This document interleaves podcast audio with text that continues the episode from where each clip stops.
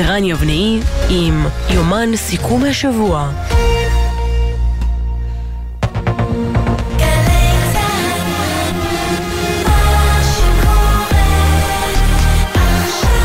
שלום לכם, עכשיו חמש בערב בגלי צה"ל, שלום רן. שלום אמיר, יש לנו תוכנית אה, קדושה ומעניינת. נכון, אה, לפני כמה דקות תותר אה, לפרסום שישראל הצליחה לחלץ כ-200 אזרחים ישראלים ומועמדים לעלייה שהיו נצורים באזור גונדר וצפון אתיופיה, שם מתנהלים בימים האחרונים קרבות. האזרחים הישראלים פונו באוטובוסים לבירה אדיס אבבה ומשם הם יוצאו לישראל. הנה דברים שאומר ממש לפני כמה דקות ראש הממשלה. מדינת ישראל דואגת לאזרחיה באשר הם. בימים האחרונים נכנסו אזרחי ישראל וזכאי עלייה באתיופיה למצוקה באזורי הקרבות. אני הנחיתי להוציא אותם משם. אני רוצה להודות למועצה לביטחון לאומי, לאנשי משרד ראש הממשלה ומשרד החוץ, לאנשי הסוכנות, על פעולה מהירה, שקטה, מעל הכל מוצלחת. האנשים עכשיו אה, בדרכם מגונדר לאדיס, משם הם יגיעו למדינת ישראל. נקבל אותם כאן בחום ובברכה. ברוך הגעתכם למדינת ישראל.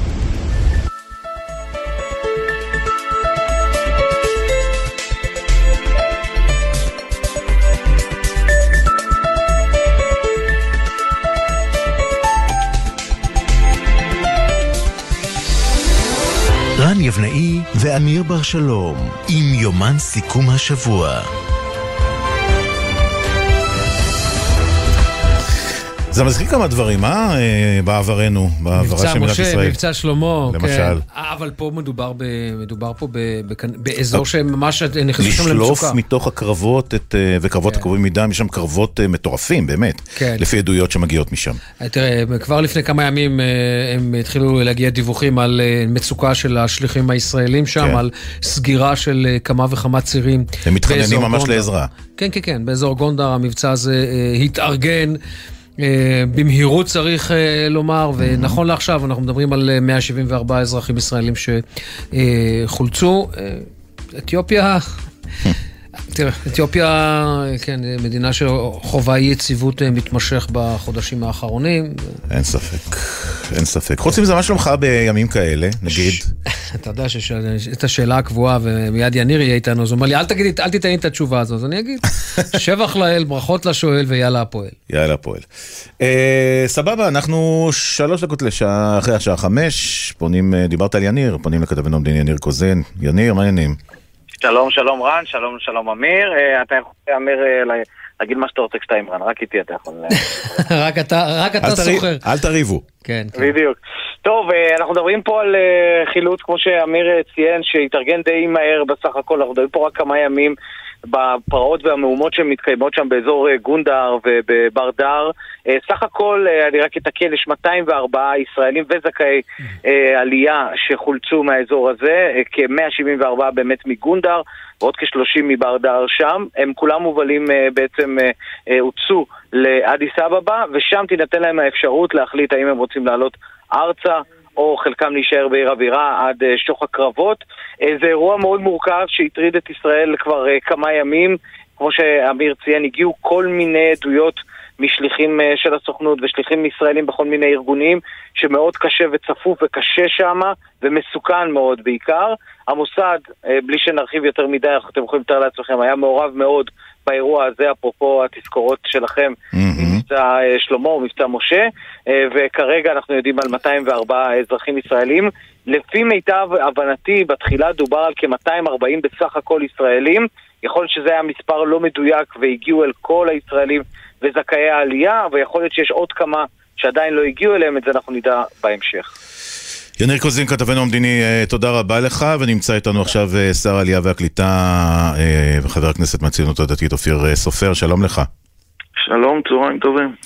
מה, מה ניתן לספר? כמה זמן לקח לארגן את כל המבצע הזה?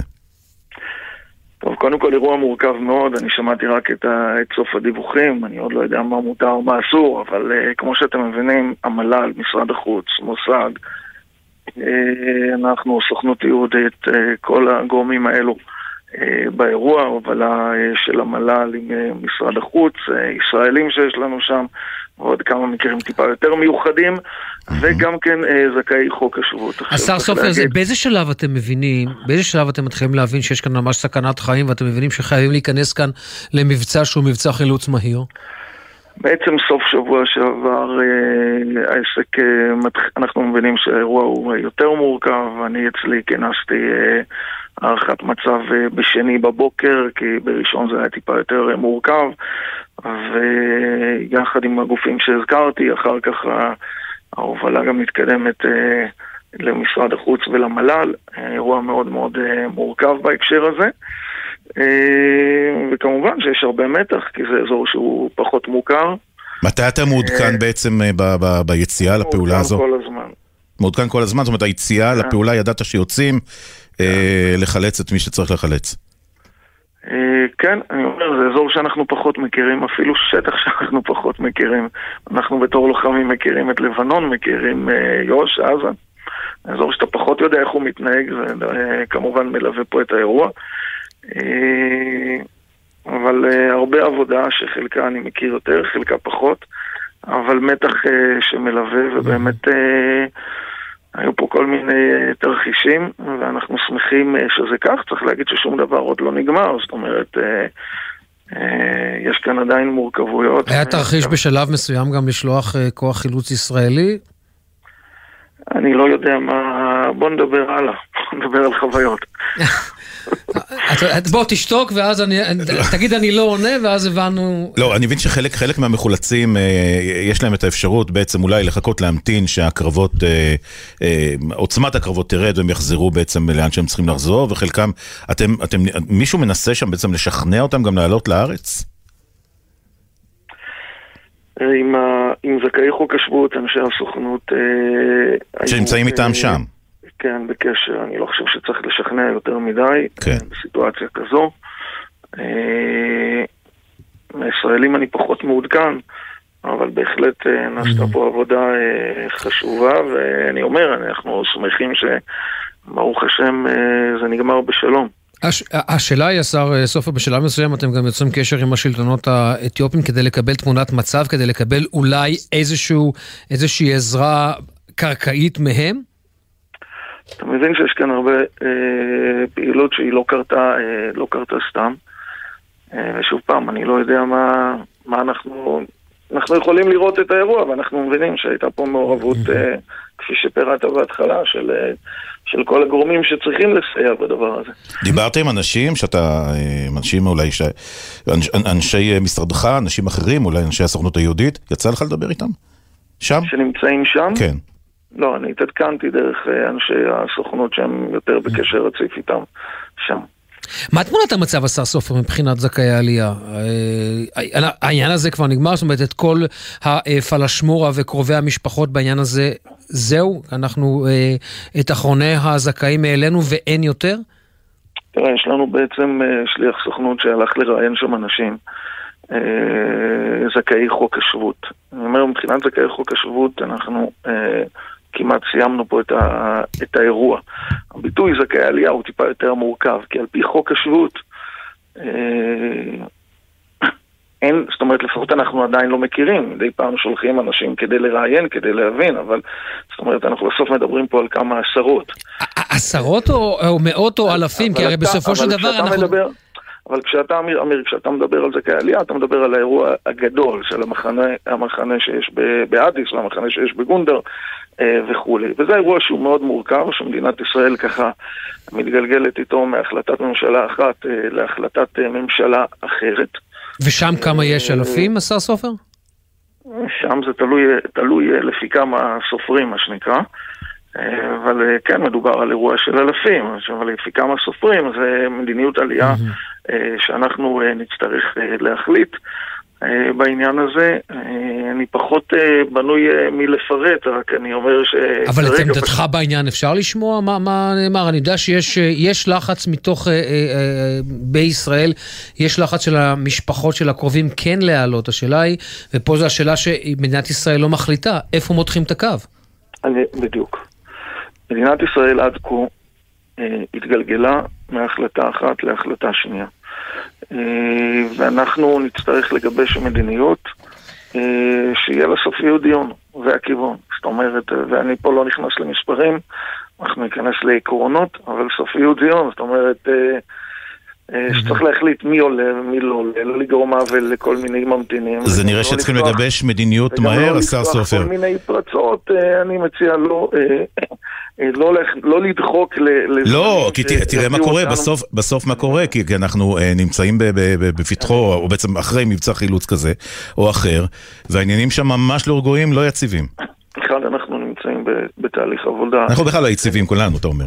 אנחנו נמצאים בתהליך עבודה רציני בעניין הזה, רק בשביל שהשר שיחליף אותי, אה, מה שנקרא בקדנציה הבאה, אה, לא יצטרך להגיד עוד פעם כך וכך היה, אנחנו צריכים שהדברים יהיו אה, מסודרים אה, ברציונל נכון. אתה יודע שעצם... ויש, המ... לי הרבה, ויש לי הרבה הערכה לקודמיי ולמה שהם עשו בתפקידם בעניין. כן. אתה יודע שעצם המצב הזה שנוצר עכשיו עם המתיחות באזור גונדר ובאזור צפון אתיופיה, והעובדה שאותם אנשים, לצורך העניין, נמצאים במחנה שהוא קדם עלייה, בעצם זה, זה כבר יוצר את הזיקה הראשונית ואת האחריות שלנו אליהם. אה, מה שאתה מתאר זה, זה חלק מהאירוע המורכב, אז אני לא חושב שבתוכנית אחת של אה, מה שנקרא של כמה דקות אפשר לפרט את, ה, את המורכבויות כן. שיש כאן. אה, יש כאן מורכבויות ורגישות, ובטח ברגעים אלו, אני כשנשאלתי, הייתה לי פעם אחת הפגנה פה ליד המשרד, אמרתי לחבר'ה, ואני יכול לומר, כי זה כבר דבר שאמרתי, שהדלתא היא בין להעלות מספר מאוד קטן לבין להעלות מספר מאוד גדול. בשבועיים תקציב זה לא האירוע, אבל בסופו של דבר אנחנו צריכים לנהל תהליך שהוא תהליך אחראי אה, כן. כלפי מדיניות העלייה של מדינת ישראל. טוב, אני רוצה... וכאלה חוק השבות, על פי חוק, אני אומר, ככל שיש, אנחנו מעלים. אוקיי, אני רוצה לעבור איתך לנושא אחר לגמרי. בשבוע האחרון שמו קץ לחייהם שני לוחמים משוחררים אה, שסבלו מפוסט-טראומה, בר אה, קלף ואור דוניו, והיו גם אותה יחידה בכפיר. אנחנו משוחחים רבות על הנושא הזה של טיפול אה, חסר בילדים האלה, על זעקת אה, הלומי הקרב, הלוחמים שנתנו בעצם הכל למדינה, ואני לא מצליח להבין, יש את נפש אחת שהוקמה בדיוק לצורך האיתור והטיפול באותם אה, לוחמים משוחררים. מה קורה, איפה זה תקוע? למה יש פער כזה בעצם עד שמצליחים להגיע אליהם? אני רק רוצה להזכיר, אולי זה גם קצת ייתן אה, פרספקטיבה. אה, אני הקמתי אה, בזמנו את ועדת המשנה, ייסדתי בעצם ועדת משנה שעסקה בדיוק בזה, בנפגעי פוסט-טראומה בעקבות אירועי לחימה. בזה עסקה הוועדה, זה היה אה, כעשרה חודשים או שמונה חודשים לפני המקרה של איציק סעידיאן, שאני אומר... אה, אגב, מאז המקרה שלו, אני חושב שעד כמה שאני זוכר, המספר היה ענק, עשרים... אה, ילדים כאלה שמו אה, יד אה, בחייהם. זה המספר שמדובר, כן. אה, ואני אומר, כשעשיתי את העבודה לפני כן, וכשהתייעצתי עם אנשים, כולל עם שרי ביטחון לשעבר וכולי, היה אחד שאמר לי שצריך לפרק את אגף השיקום ולבנות אותו מחדש, והיה אחד שצריך לומר כך וצריך כך, מה אני רוצה לומר? כשיש תרבות ארגונית שנבנתה בצורה אבולוציונית לכיוון מאוד מאוד מסוים, קשה אה, לשנות אותה.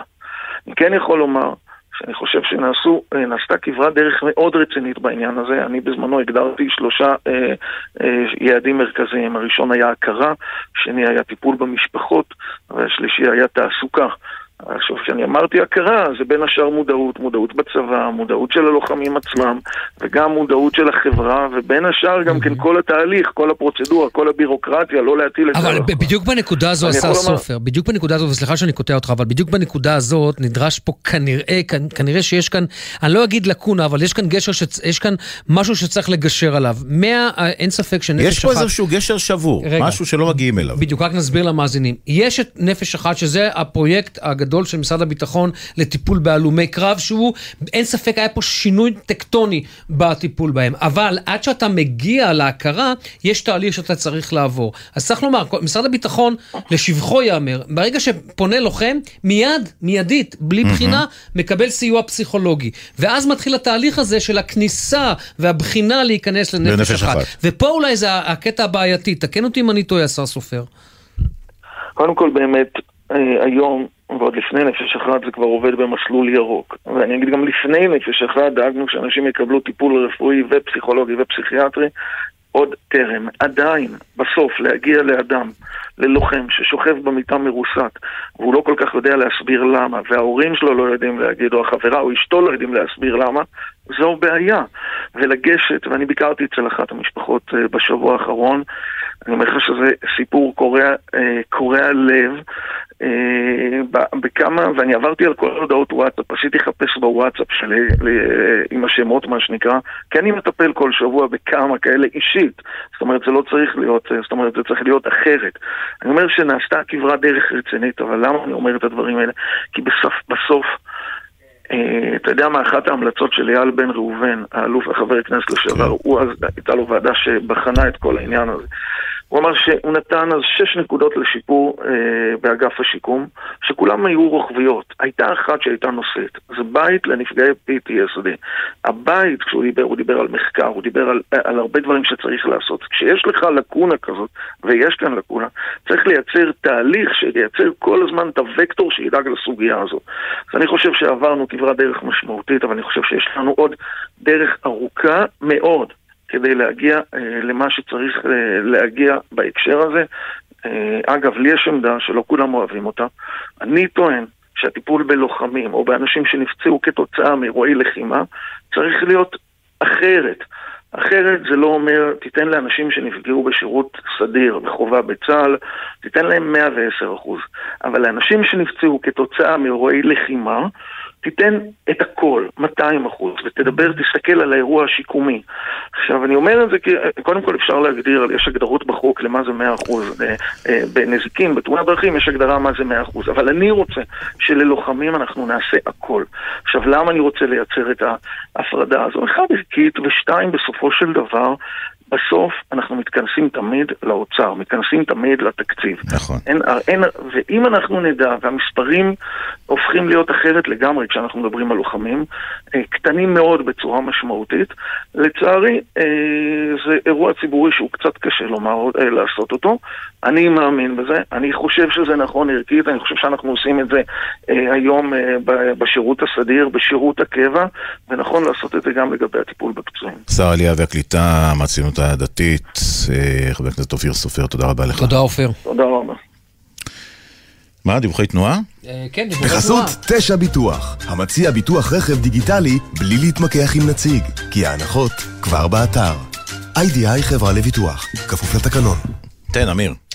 בכביש מספר 6 עומס, עומס תנועה ממחלף נחשונים עד ניצני עוז, בהמשך מבאקה עד מנהרות נילי, כביש תל אביב ירושלים עמוס למחלף לטרון עד אה, שורש. לסיים דרן? או להמשיך? כביש החוף אה, לצפון, זה כמו בהגדה, אתה יודע, אנחנו כן. מחלקים. כביש החוף לצפון עמוס מרשפון עד אה, נתניה, בהמשך עמוס מאולגה דרום עד קיסריה, איזה יום חמישי, מה צפוי לנו?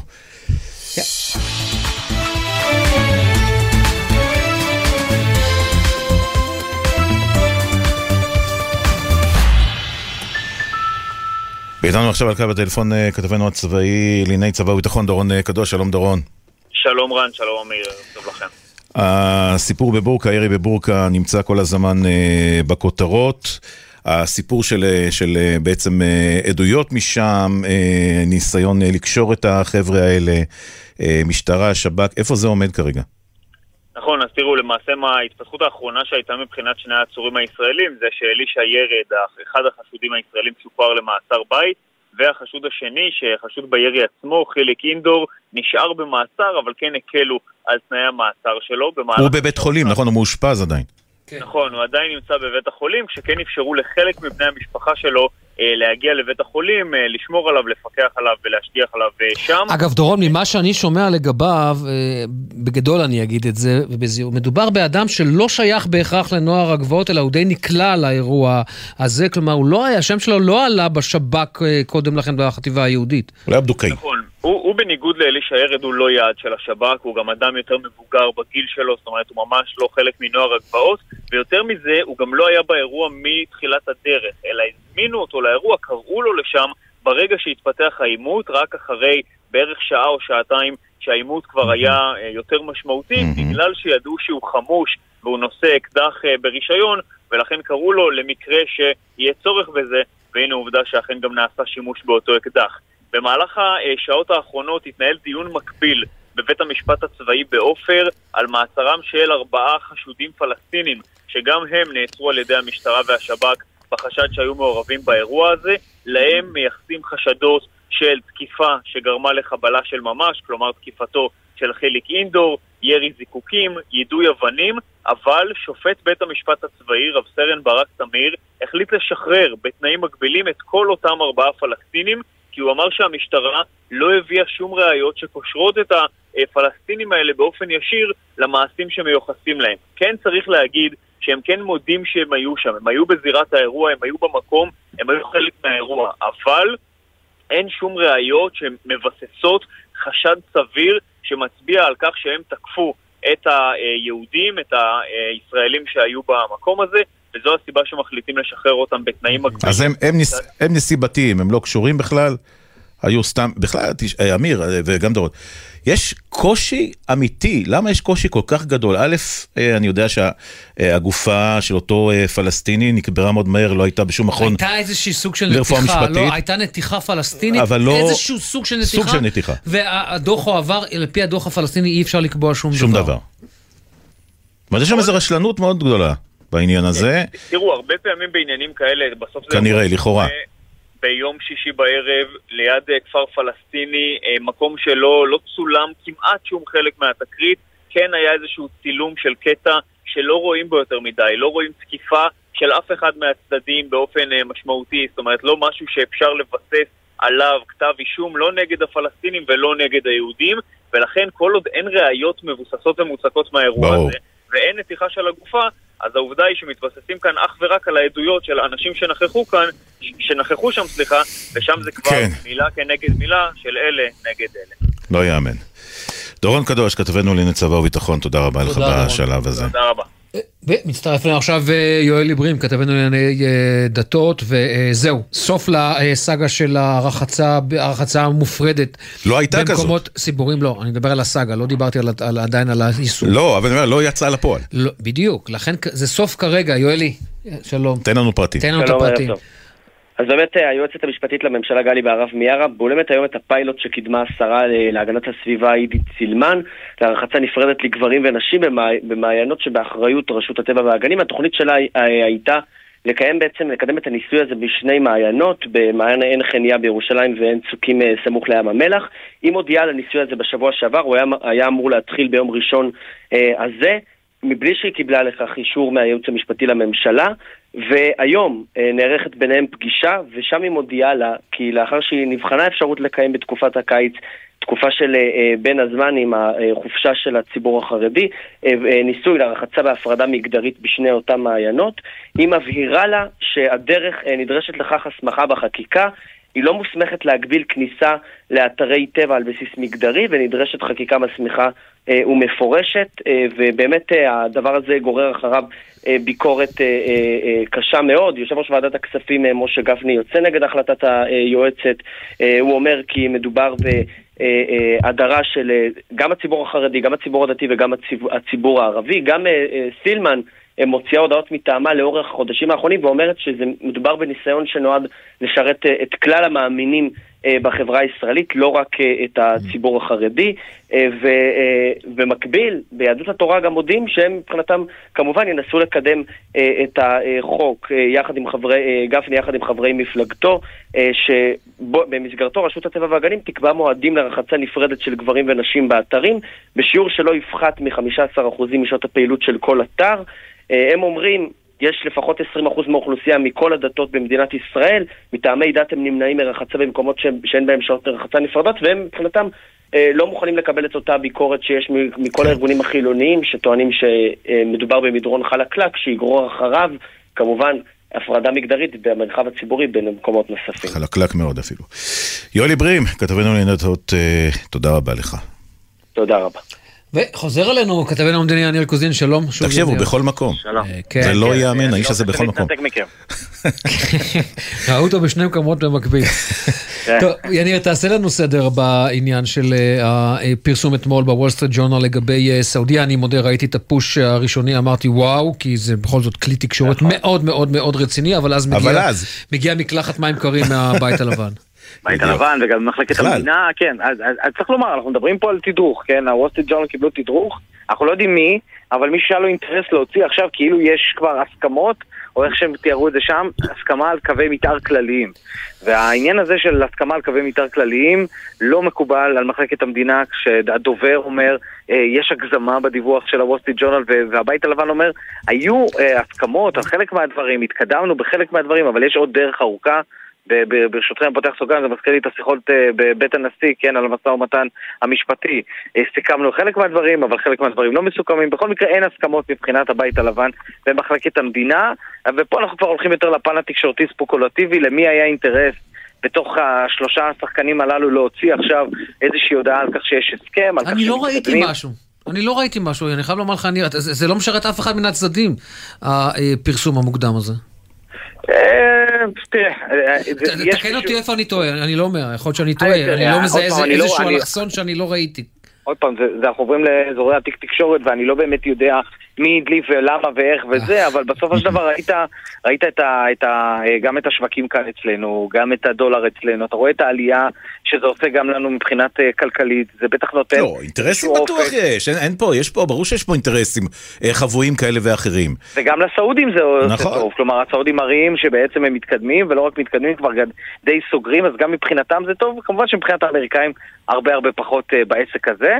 אה, אבל אני רוצה לספר לכם על עוד דבר אחד בהקשר הזה ברשותכם, אם אפשר. בטח. אה, חברת הכנסת אה, מרב מיכאלי, שהיא חברת ועדת החוץ והביטחון, משגרת היום מכתב, ככה פרסמנו בגלי צה"ל, מכתב שבעצם אומר שהיא דורשת את כינוסה של ועדת החוץ והביטחון לדון בהשלכות ההסכם הזה, הסכם, הסכם עם סעודיה, בין היתר בנושא הפלסטיני, אה, מכיוון שגם בוול סטריט ג'ורנל דובר שם כך שישראל תעשה ויתורים, אף אחד לא מדבר על מה, על איך ואיפה, היא אומרת צריך לדבר, צריך לוודא שהדבר הזה נעשה באופן מדויק, והיא כמובן מכניסה פה גם את העניין הזה, היא אומרת עלינו לוודא שהחלטות מדיניות הרות גורל מתקבלות לפי האינטרס אומרת את זה הביטחוני מרב והקיומי. מיכאלי, אומרת את זה מרב מיכאלי ש- אה, אה, שהצביעה בממשלה בעד אה, הסכם הגז ולא לקחה אותו לכנסת. לא, היא לא, אני לא זוכר שהיא לחצה על ראש הממשלה לפיד להביא את הסכם הגז עם לבנון לכנסת. לקחת לי את ה...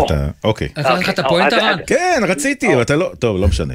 לא, אז, אז יש לי תשובה לפואנטה שלכם. נו. אז ראשית, אתם צודקים, הסכם הגז, הסכם עם לבנון, הסכם הימי עם לבנון, לא הובא לאישורה של הכנסת, על כך אין עוררין. עם זאת, התקיימו לפחות אה, שני דיונים בכנסת, הראשון בוועדת חוץ וביטחון, כזה ממש. אגב, זה קרה אחרי שההסכם כבר סוכם, כן, והובא לממשלה, וכבר הקבינט גם אישר אותו, ואז הוא הגיע לוועדת חוץ וביטחון.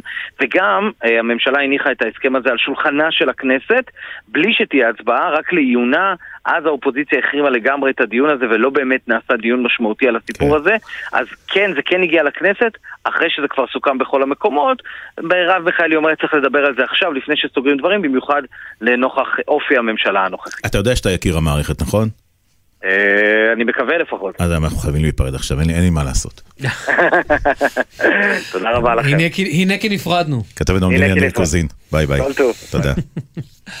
טוב, אנחנו עכשיו אומרים שלום לדוקטור אה, צ'אק פרייליך, חוקר בכיר במכון למחקרי ביטחון לאומי, לשעבר סגן אה, ראש המל"ל. שלום, דוקטור פרייליך, ערב טוב. ערב טוב. אז אתה יודע, אני מנסה ככה לעשות, אה, לברור את המוץ מן התבן, לפזר קצת את כל העשן הזה, כי שמענו הבוקר את שר החוץ הישראלי אלי כהן אומר, אנחנו נשמח מאוד להצטרף להסכם הנורמליזציה, אבל נוודא שזה לא פוגע באינטרס הישראלי, וכולם מבינים, אינטרס ישראלי, אז אוקיי, פלסטינים אפשר להתפשר פה ושם. האם בסופו של דבר ישראל תהיה מוכנה לתת אור ירוק לגרעין אזרחי סעודי? תראה, יש פה שאלה מאוד אה, כאובה, משום שהסעודים כבר כמה שנים טובות מסרבים לקבל את התנאי אה, שהאמריקאים הציבו למשל אה, לאמירויות, שהם התחילו את תוכנית הגרעין האזרחית שלהם. והתנאי הזה אומר ויתור על מעגל דלק, על יכולת העשרת אורניום בשטחה של סעודיה. אה, זו, זאת הבעיה, הרי אין לנו בעיה שלסעודיה תהיה תוכנית אה, גרעין אזרחית, אזרחית באמת. החשש הוא מההעשרה, שזה יכול להביא אה, לכיוונים השליליים. אבל דוקטור פרייליך, גם אם סבא מפקחת, אנחנו כבר מכירים את, ה, מכירים את הריטואל הזה. להפוך, שכור כזה הופך את עורו והופך מאזרחי לצבאי, נכון, זה לא עניין של ימים, אבל הוא יכול, זה יכול לקרות. זה יכול לקרות, נכון, יש סכנה. אה, שוב, אה, זה, זה, לא, זה לא דבר שקורה, כמו שאתה אומר. בן לילה, זה, זה, זה שנים. אה, בדרך כלל עד היום סבא וגופי מודיעין עלו על, על התוכניות, תוכניות מהסוג הזה. אה, צריך לשקלל את כלל עלו, אבל היתרונות לא מנעו. לא, והחסרונות. בכל מקום מקומות הם לא הצליחו דווקא. עלו אבל לא מנעו. מי שמנע את תוכנית הגרעין הסעודית היה איום מפורש של בוש, נכון. ותוך יום, פחות או יותר, אה, קדאפי הבין את הרמז והלך לפרק אותה. עם איראן אני לא כל כך רואה את זה אה, קורה, פקיסטן זה לא קרה, צפון קוריאה זה לא בטח לא קרה. יקרה. חשפו, נכון, נכון, הרקורד הוא לא מושלם, אבל עלו על זה. זאת אומרת, יש לך פה אה, אמצעי פיקוח מסוים. אני אני אומר שוב, אה, צריך לשקלל את זה מול היתרונות האחרים. אפשר להגיד שלא, לא שווה את זה. בצד השני של, של העניין, בצד של הנכסים, אז יש לך פה אפשרות לפריצת דרך לסעודיה, שזה לב העולם הערבי. זה פחות או יותר אה, שם קץ אה, לסכסוך עם מדינות ערב. יש פה אפשרות אה, עם הסעודים מנרמלים את היחסים, אחרי זה אינדונזיה, מלזיה, אולי פקיסטן. יש פה מערך. חלק מהסיפור זה חוזה ההגנה האמריקאי-סעודי, ואם יהיה חוזה הגנה מטריה כזה... של נאטו.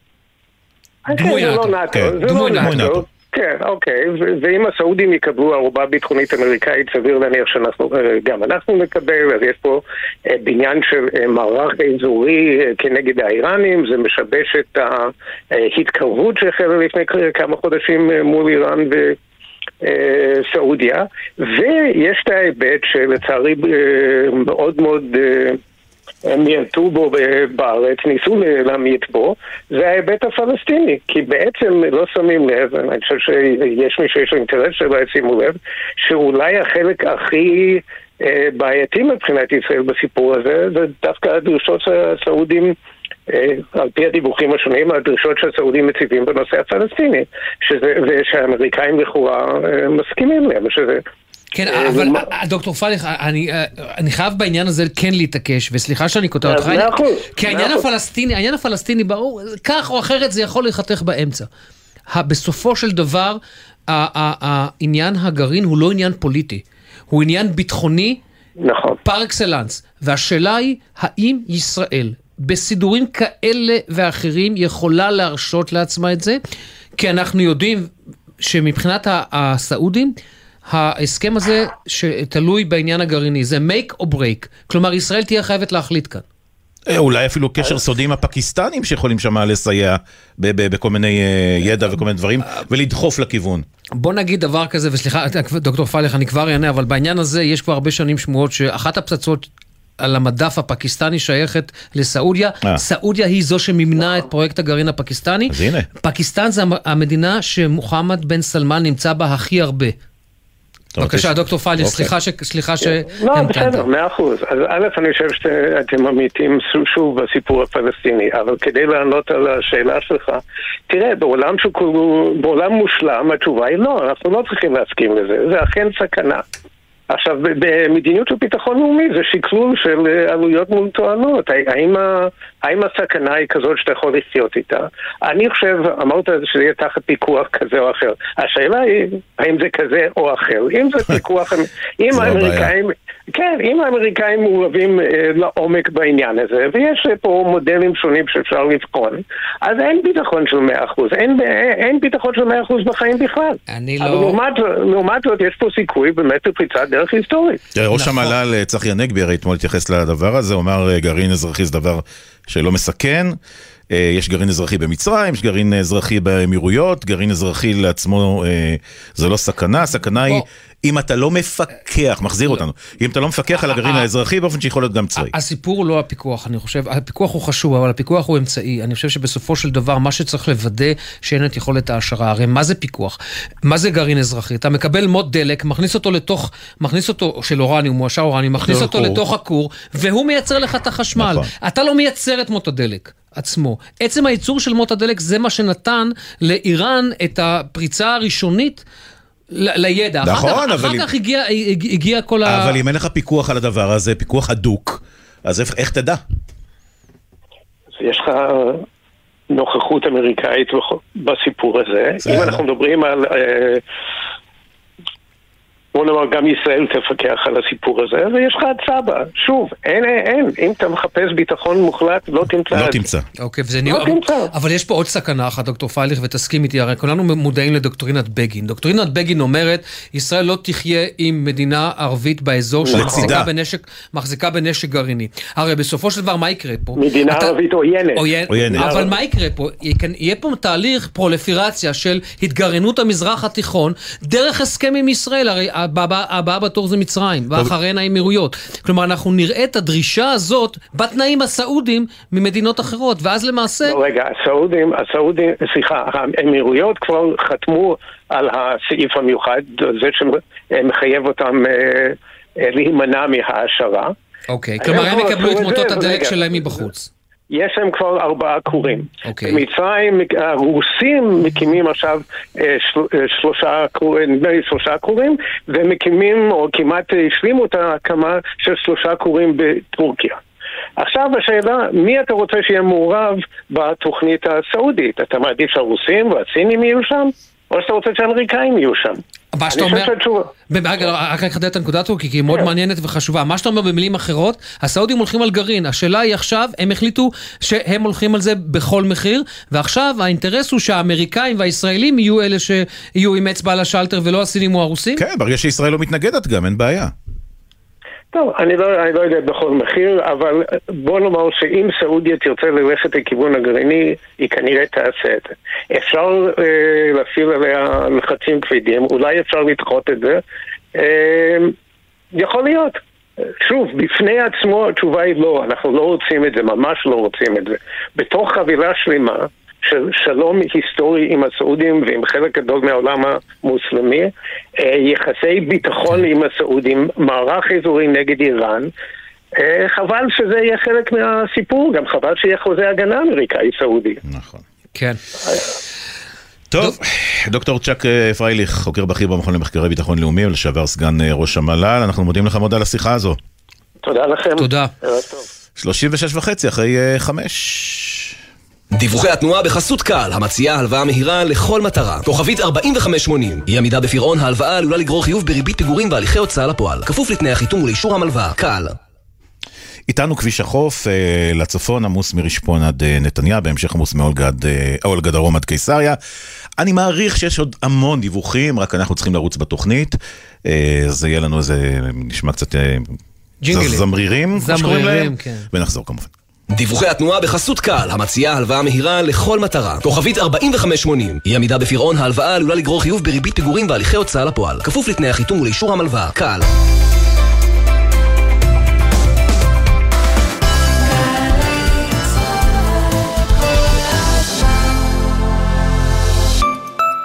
יצואנים, תעשיינים וחברות עסקיות רוצים לייצא לחו"ל? לפרוץ לשווקים חדשים? תוכנית כסף חכם מחכה רק לכם. כ-80 מיליון שקלים יוענקו במסלולים ייחודיים ליצואנים מתחילים או מנוסים. עד חצי מיליון שקלים לחברה. אל תוותרו על הסיוע. עכשיו תורכם לגדול לעולם הגדול. שימו לב, ימים אחרונים להגשה. המקצה פתוח רק עד 20 באוגוסט. מהרו להגיש. לפרטים חפשו ברשת כסף חכם, או היכנסו לאתר מנהל סחר חוץ במשרד הכלכלה והתעשייה. כפוף לתנאי התוכנית. השומר, הבלם, הבלמח ההגנה, אצל לחי, צהל גם, רואים כאן את כולם. בואו עם כל המשפחה למוזיאונים של משרד הביטחון להכיר את ההיסטוריה של היישוב העברי מראשית הציונות ועד הקמת מדינת ישראל וצה"ל, תערוכות וסיפורי גבורה במוזיאונים של משרד הביטחון ברחבי הארץ. חייבים לבוא לראות. המוזיאונים של משרד הביטחון חפשו אותנו בגוגל. מגיש אגף משפחות, הנצחה ומורשת במשרד הביטחון. הורים, שימו לב, מענק הלימודים בדרך עליכם. הביטוח הלאומי משלם מענק לימודים בסך 1,101 שקלים לילדים בגילי בית הספר היסודי והתיכון, במשפחות שבראשן הורה גרוש, אלמן, רווק או פרוד, ובמשפחות של ארבעה ילדים או יותר המקבלות קצבאות קיום. המענק ישולם ישירות לחשבון הבנק שלכם ב-10 באוגוסט. לבדיקת זכאותכם ולבירור אם עליכם להגיש בקשה למענק, היכנסו לאתר הביטוח הלאומי, או חייגו כוכבית 6050. ביטוח לאומי לצדך, ברגעים החשובים של החיים. בכל חמישי בחצות. שלום לך, שחר אמנו. לילה טוב, בן, מה המצב? זה הזמן במזרחית. בן פראג' ושחר אמנו מארחים את אומני הזמר המזרחי המובילים לילה טוב לאורח שלנו דוד זיגמן, ישי לוי, יוסי גיספן, שגיב כהן, חיים מוליאל, סמי לזבי עם מוזיקה שמזכירה נשכחות והשיחות אל תוך הלילה. מי מגילת זוהר? עכשיו הזמן במזרחית, הלילה בחצות, גלי צה"ל. שלום, כאן יואב גינאי. המוסיקה ברדיו גרמה לי להבין מגמות בחברה שלנו. הסרט האחרון שראיתי בקולנוע לימד אותי על הכלכלה שלנו. והצגת התיאטרון האחרונה שעלתה לחצה לי על הנקודות הכי בוערות במדינה. כי זוהי תרבות, המראה הכי חדה לחיים שלנו. ולכן, בכל שישי בבוקר אני שואל, מה יהיה בתרבות? מה יהיה עם יואב גינאי? מחר, תשע בבוקר, גלי צה"ל. עכשיו בגלי צה"ל, אמיר בר שלום ורן יבנאי עם יומן סיכום השבוע. הנה זה קישבנו, נכון, הנה נכון, קישבנו. שבנו לחלוטין. כן. ואיתנו ג'קי חוג, כתבנו לעניינים אה, ערביים, שלום לך. שלום, ערב טוב לכם. אז עשרה אה, מושלים ברשות הפלסטינית בעצם אה, הוצאו אה, לחופשי, לדרכם, אה, צריך פוטרו. לומר, אבו מאזן אבו פיטר מאזן אחר פיטר הצהריים. אחר הצהריים. כן, עשרה אפילו מושלים. יותר מעשרה, אבל מי סופר? אה, יותר מעשרה? מה זה מי סופר? כמה? אני, תראה, אני לא ספרתי, אני תכף אתן לכם את הרשימה, בוא, אתם מוזמנים תספור, בכלל תספור. להרים אצבעות ביחד איתי. אוקיי, אה, זה אנחנו צעד, סופרים. אה, כן, צעד מפתיע ולא מפתיע שלו, למי שהספיד אותו, אגב, הבן אדם עדיין חי ובועט. למה לא אה, מפתיע? כן, למה לא מפתיע? כן. כי אה, אנחנו תכף נדבר על זה. אה, אוקיי. ניכנס אה, גם לסיבות שעומדות מאחורי זה. כן. אה, הרבה אנשים לא הופתעו, אבל תכף, רק קודם נספר למי שלא עקב אחרי החדשות בשעות האחרונות, אז הוא מדיח מושלים גם ברצועה. לא רק בגדה, רשימה אה, מאוד ארוכה, שכם, ג'נין, טול כרם, יריחו, קלקיליה, חברון, בית לחם, טובאס, שזאת. עירייה בפני עצמה. אה, אלה אנשים שהוא עצמו מינה, לרוב אנשי ביטחון בעברם, הנציגים שלו בעצם, בערים הגדולות. ברצועה, הרשות עדיין אה, אחראית רשמית על הרצועה, אז מושל עזה נשלח הביתה, מושל ח'אן יונס ומושל רפיח, כל אלה אנשי הרשות, גם הם פוטרו. זו הדחה שמעוגנת בצו נשיאותי, צו נשיאותי של מחמוד עבאס. למה נשיאותי? כי הוא נשיא, ראיס. אנחנו קוראים לו יושב ראש, לשון הקטנה, אה, שלא יובן אה, חלילה שהוא נשיא מדינה, אבל בכל מדינות העולם קוראים לו president, נשיא. ובאותו צו הוא גם ממנה אה, כבר ועדה שתבחר את המושלים החדשים. עד כאן לפרטים שיוצאים היום מרמאללה, ועכשיו אה, אה, לשאלתך ובכלל, למה הוא עשה את זה? אז אומרים לנו אנשים בסביבתו אה, של אבו מאזן הערב, קודם כל זו יוזמה של ראש הממשלה שלו, מוחמד אשתיה, הוא העלה אותה בפני... שהוא בעצמו אמור להיות מפוטר, לא ג'קי? נכון, כן, אתה הקדמת את דבריי, כן. אה, סליחה, סליחה. אז, כן, תכף, מיד נתייחס גם לזה. הוא, העלה, את ההצעה הזאת בפני אבו מאזן לפני שבועיים או שלושה. היא לא נעצרת במושלי מחוזות. גם שגרירים ברשימה הזאת וגם שרים. לפני כמה שבועות שמענו שהוא כבר עשה שינוי קטן בקבינט, הדיח שניים או שלושה שרים. עכשיו אה, מושלים. סוג של תוכנית אב כדי לשנות את פני הרשות, להגיד לציבור, הנה תראו, אנחנו קשובים לקולות, אל תחשבו שלא אכפת לנו מהטענות שלכם, כל צמרת הפקידות הבכירה הולכת הביתה.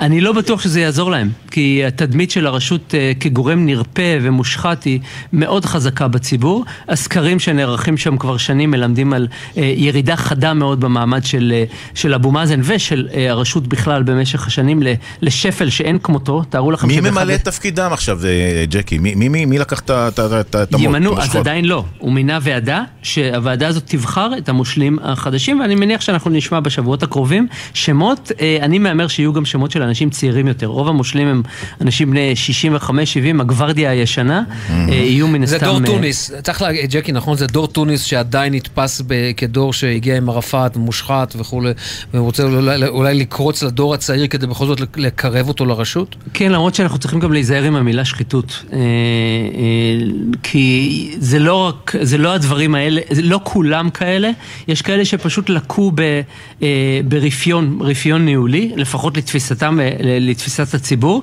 דיברנו על מוחמד אשתיה, ראש הממשלה, אה, גם הוא חלק מהביקורת שעליה דיברנו עכשיו. יש, יש במשרדי הממשלה הפלסטינית אה, הרבה כאלה שחושבים שהוא הבעיה ולא הפתרון והוא צריך ללכת, אה, בעיקר בגלל ההתנהלות הכלכלית שלו. ואני מזכיר לכם שאבו מאזן היה השבוע אצל המלך הירדני בביקור ללא הודעה מוקדמת, מסוק צבאי נשלח למוקטעה, לקח אותו לרבת עמון, קיבל שם את ברכת עבדאללה השני למהלך הזה. מלך ירדן הוא היום המנהיג הערבי הכי קרוב ל- לראש הרשות. מאוד מעניין. טוב, נמשיך לעקוב. אה, כן, ג'ק. תודה. תודה. ביי, ג'קי.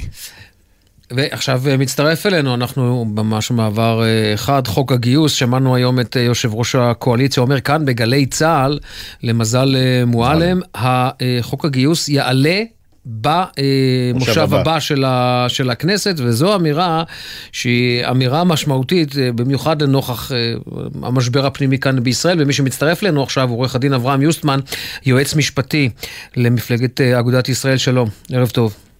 שלום, ערב טוב ומבורך. אז uh, באמת uh, זה גם מה ששומעים בסיעות החרדיות, הבטחה מראש הממשלה נתניהו שהולכים לחוקק את uh, חוק הגיוס. אני אומר את זה באנגלית, ל- uh, no matter what, זאת אומרת, לא משנה מה, מה יקרה מסביב? לא משנה מה יקרה מסביב, זה מילה קצת, אה, אתה יודע, שקשה היום להגיד אותה. תמיד משנה מה יקרה מסביב, אבל אני חושב שלגבי חוק הגיוס, אה, לא קרה שום דבר מסביב. כלומר, וזו הייתה הבטחת בחירות, אה, אמרו פעם, ליבתית. זה בהחלט אה, בנפשן של המפלגות החרדיות, ולכן אני לא רואה אפשרות אחרת, יותר נכון בג"ץ לא רואה אפשרות אחרת מאנוכי הקטן, שהחוק לא יחוקק. אבל דיברו, מזכיר- דיברו איתכם גם קצת על התפשרות בחוק הזה, אה, בכל מיני אה, אה, היבטים וכאלה. אתם תסכימו? תסכימו להתפשר או שאתם... אה, תראה, אני חושב, אני חושב שהמהות של החוק באמת כבר עברה כל כך הרבה שינויים וכל כך הרבה הסדרים וכל, אתה יודע, דור דור ודורשיו, אנחנו כבר 15 שנה סביב הסיפור הזה. אני לא חושב גם שיש מישהו בציבור הישראלי חושב שהגיוס עצמו הוא אישיו או שהוא מעניין, זאת אומרת, כמובן אפשר לפתוח את הסיפור הגדול, אבל אנחנו כבר לא שם. מה זה לא מעניין? ברור שהוא מעניין, זה, זה, זה הסיפור, כן, אבל, אבל זה חלק מהסיפור.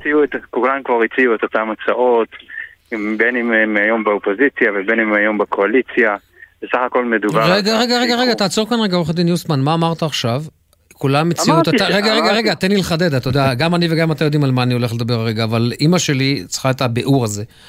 יאללה. מה שאמרת עכשיו, גם אופוזיציה וגם קואליציה, מה שעורך הדין יוסטמן, מאזיננו כן. היקרים, אמר עכשיו, את אותן הצעות קיבלנו גם מבני גנץ, נכון.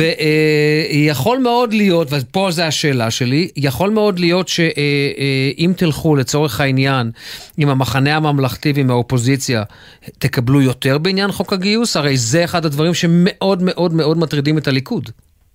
קשה לי להאמין, בגלל שהיום אה, יש פחות או יותר, כפי שהתחלתי לומר לך, סוג של תמימות דעים סביב מה צריך להיות בחוק הגיוס. כשכולם מדברים על כך שחוק הגיוס ילך סוף סוף למקומו הנכון, וזה רתימה של אה, ציבור החרדים במדינת ישראל, במיוחד הגברים שבהם, לטובת הכלכלה הישראלית באמצעות הגברת התעסוקה, מה שנקרא הורדת להוריד גיל הגיוס, גיל ה... גיל כן, הפטור. הורדת גיל הפטור כן. זה נקרא, ויש היום אפילו אה, קונצנזוס חרדי סביב העניין הזה, שזה הישג אה, לא קטן, אני לא יודע, בכובע האזרחי שלי אני עוסק בתעסוקת חרדים, וזה Game Changer לא מבוטל בכלל.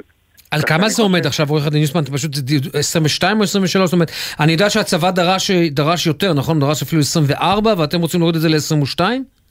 אה, המנעד הוא בין 21 ל-26 כיום, כשאני מאמין שזה ייסגר אי שם ב-22-23, ובהיבט הזה בהחלט יש תמימות דעים ישראלית שהתועלת תהיה רבה מאוד, ותמנע מאיתנו את הצורך שוב להתבוסס בביצה הזאת, כשפשוט האנשים ילכו לעבוד, ולפחות את התרומה הזאת, אתם יודעים, הרי שנים רבות הסיפור הזה נכרך. בסיפור הזה של אי השירות, או התחייה, איך שקראו לזה בזמנו, תחיית השירות נכרכה עם אה, אי היכולת לצאת לעבוד ולתרום לעבודה, והיום ברוך השם הדבר הזה נגמר, ויש הבנה שצריך להפריד בין שני הדברים האלה. אוקיי, אתם לא הולכים לצבא, תהא הסיבה אשר תהא. תראה, נגמר הוא לא, זה אני יכול להבטיח. לך, נגמר, הוא ממש לא נגמר. זאת לא אומרת, נגמר, הציבור... אבל בתודעה לא, הישראלית לא זה נכון, לא נכון. בתודעה הישראלית הוא קיים עדיין. יש, אה, בוא, בינינו יש אי צדק משווע ב- בנשיאה בנטל הזו. אנחנו לא- עם לא יד על הלב אתה. בטוח, אתה- לא תסכים איתי, אבל יש, אין מה לעשות. אה, אין מה לעשות. בסוף, כן, אבל, בסוף יש, איזשהו היגיון במאבק רב השנים הזה, שאומר, אה, בואו ננצח לפחות חלק מהסיפור. נשאיר אולי חלק מהסיפור לא פתור, אולי באמת נפתור אותו באמצעים אחרים, בזמנים אחרים. מה, עוד דחייה? כי זה נד- חוק הגיוס לא, הרי נדחה, לא, נדחה, לא, נדחה, נדחה. לא, חוק הגיוס לא יידחה, אני מקווה יותר, ומי שישמור על העניין הזה זה יהיה דווקא בג"ץ, שלדעתי לא יקבל דחיות נוספות, ואני אפילו אה, אומר שאני מקווה שהוא לא יקבל דחיות נוספות, כי באמת זה כבר אה, מיצה את עצמו הסיפור הזה, והוא צריך להיפטר. מה לגבי המודל, מה לגבי המודל המוצע, קרא לזה, אני חושב, אה, חבר. הכנסת אה, בני גנץ, אה, ש- אה, שירות ישראלי ושירות לאומי, מה לגבי זה? מה עמדתכם בעניין הזה? שכולם שירות יתגייסו. שזה יהיה חלק לצורך העניין מה... מה אה, אה, בוא נגיד כך, מהחלק שלכם במטלה, במטלה הלאומית, שגם, אתה יודע, במקום להיות שנה בכולל, שירות אפשר, לאומי. אפשר לעשות איזשהו שירות כזה או אחר, וזה לא סותר שום דבר מוסרי בדת ישראל. אז שוב, אפשר להיכנס לפרטים ולפרטי פרטים, ולמה אנחנו, אה, הציבור החרדי חושב שלימוד התורה הוא הדבר החשוב, ובאיזה גילאים הוא הדבר החשוב, וכמה זמן צריך לעשות אותו, וכמה אנשים צריכים לעשות אותו.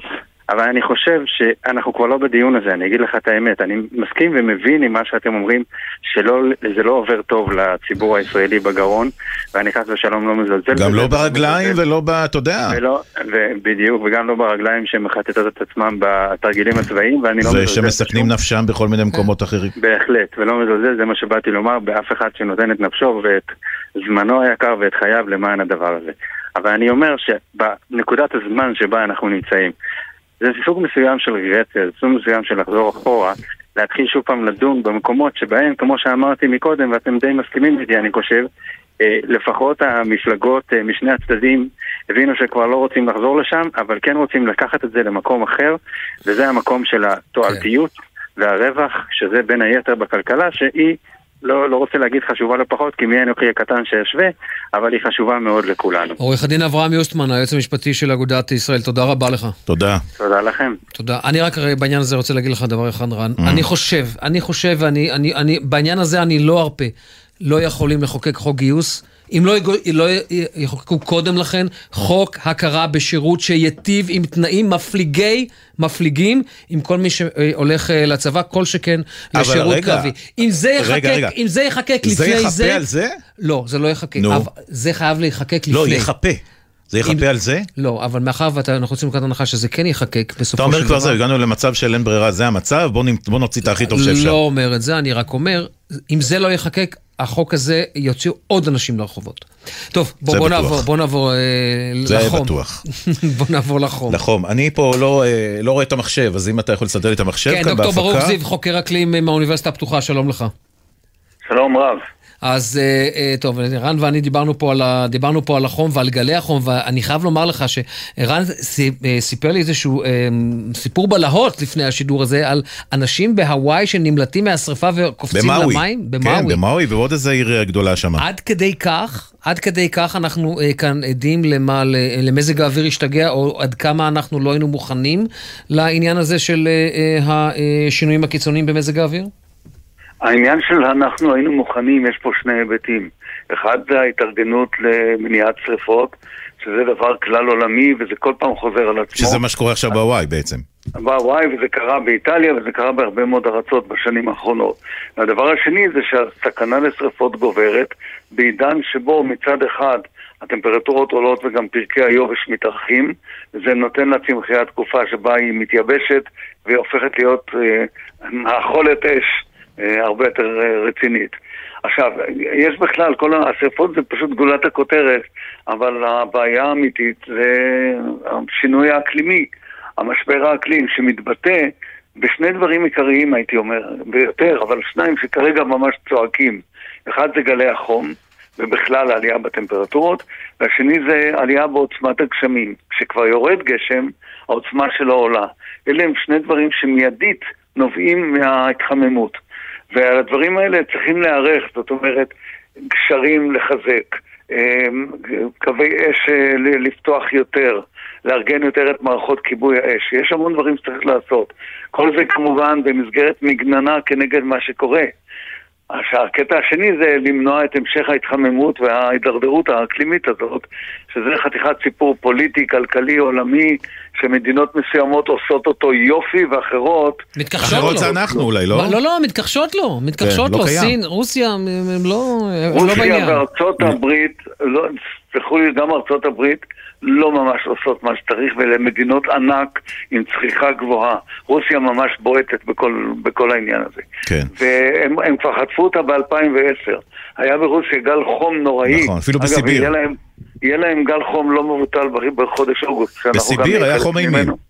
נכון, והיו 40 מעלות במוסקבה כמה ימים. היו שריפות נוראיות, אנשים הלכו עם מסכות וזה לא עזר להם. דוקטור זיו, אני- עוצר אותך כאן, כי אני... זה אני- לא- לא הפחיד אותם. אנחנו מספיק. רוצים להספיק איתך עוד עניין אחד, וזה גל החום שצפוי אצלנו, עד כמה הוא הולך להיות קיצוני. תזכורת, אם רצינו תזכורת למה שהולך לקרות. כן, אנחנו מדברים על- על שבת ראשון שני, נכון? כן, כן. וכנראה גם בהמשך, יהיה לו זנב לדבר הזה. אבל זה זנב לאריות, מפני שמה שקורה זה שביום שישי ושבת תהיה התחממות מהירה מאוד ודרמטית מאוד, היא תהיה מלווה ברוח מזרחית. הרוח לא מפחידה אותי, אבל עצם העובדה שהזרימה יבש. הימית תיבלם ויחתור אלינו אוויר מכיוון סוריה ועיראק, זה אומר שאנחנו נקפוץ בטמפרטורות בפנים הארץ מה-40 הנחמד בבקעה שיש עכשיו, 40 הנחמד. ל-30 הנחמד בירושלים, נקפוץ ב-10 מעלות. וואו, אתה נתקרב מדבר על ל- 50? 50 מעלות צפויות בבקעה? יש, יש, בארץ, יש בארץ את מה שנקרא הכישרון הספורטיבי הגדול מכולם, גלגל. נכון. זוהי תחנה עמק המוות הלאומי, הגיהנום עלי אדמות, והם הולכים בראש המחנה עם הראש בתוך האש, מה שנקרא. כן, יש לנו- יש יש להם לנו- סיכוי להגיע קרוב לזה. יש לנו כאלה מרואיינים אה, קבועים. אז אתה אומר, בעצם ה- ה- הפיק הגדול הזה יהיה בשבת, יום ראשון, ראשון, שני, בעיקר ראשון זה היום הנורא ראשון. שני, 50 מעלות. ואחר כך, אחר כך מתחיל המאבק.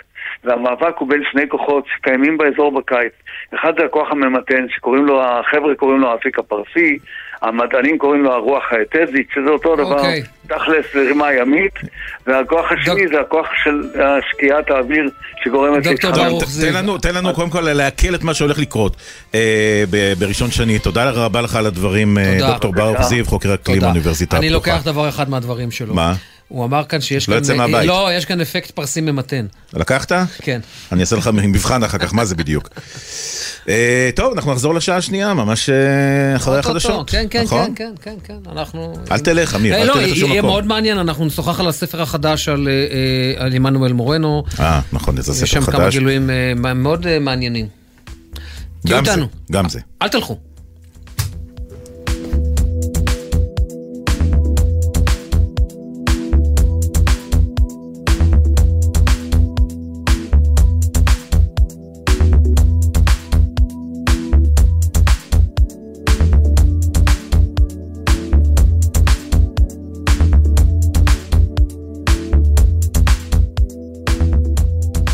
בחסות תשע ביטוח, המציע ביטוח רכב דיגיטלי בלי להתמקח עם נציג, כי ההנחות כבר באתר. איי-די-איי חברה לביטוח, כפוף לתקנון. בחסות אוטודיפו, המציעה מצברי ורטה לרכב, כולל התקנה חינם, עד תשע בערב. כי אם יש משהו יותר מעצבן מלהיתקע בפקק, זה להיתקע בחנייה. אוטודיפו. מה נשמע, נשמע, סוף השבוע,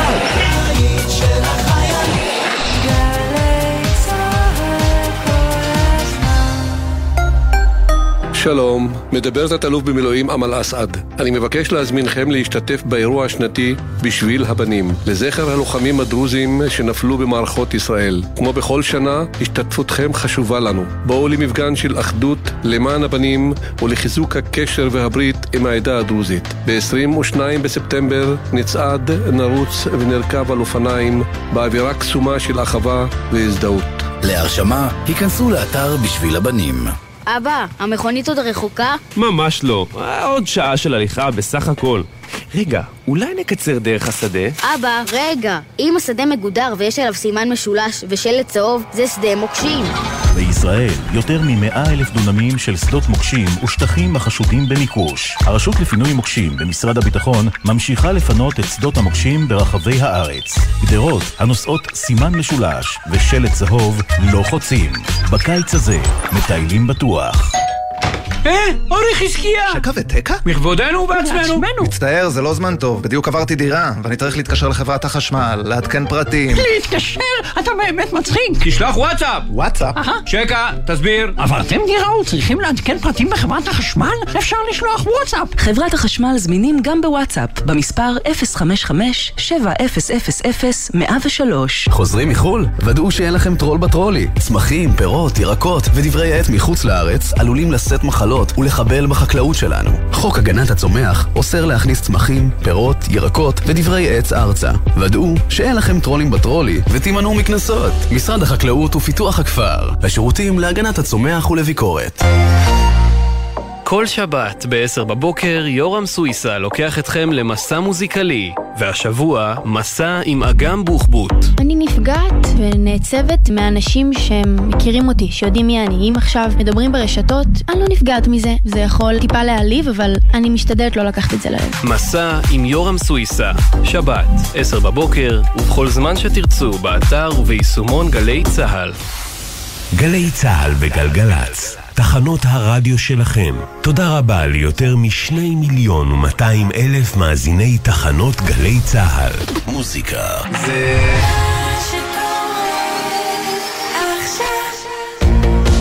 מיד אחרי החדשות, אמיר בר שלום ורן יבנאי.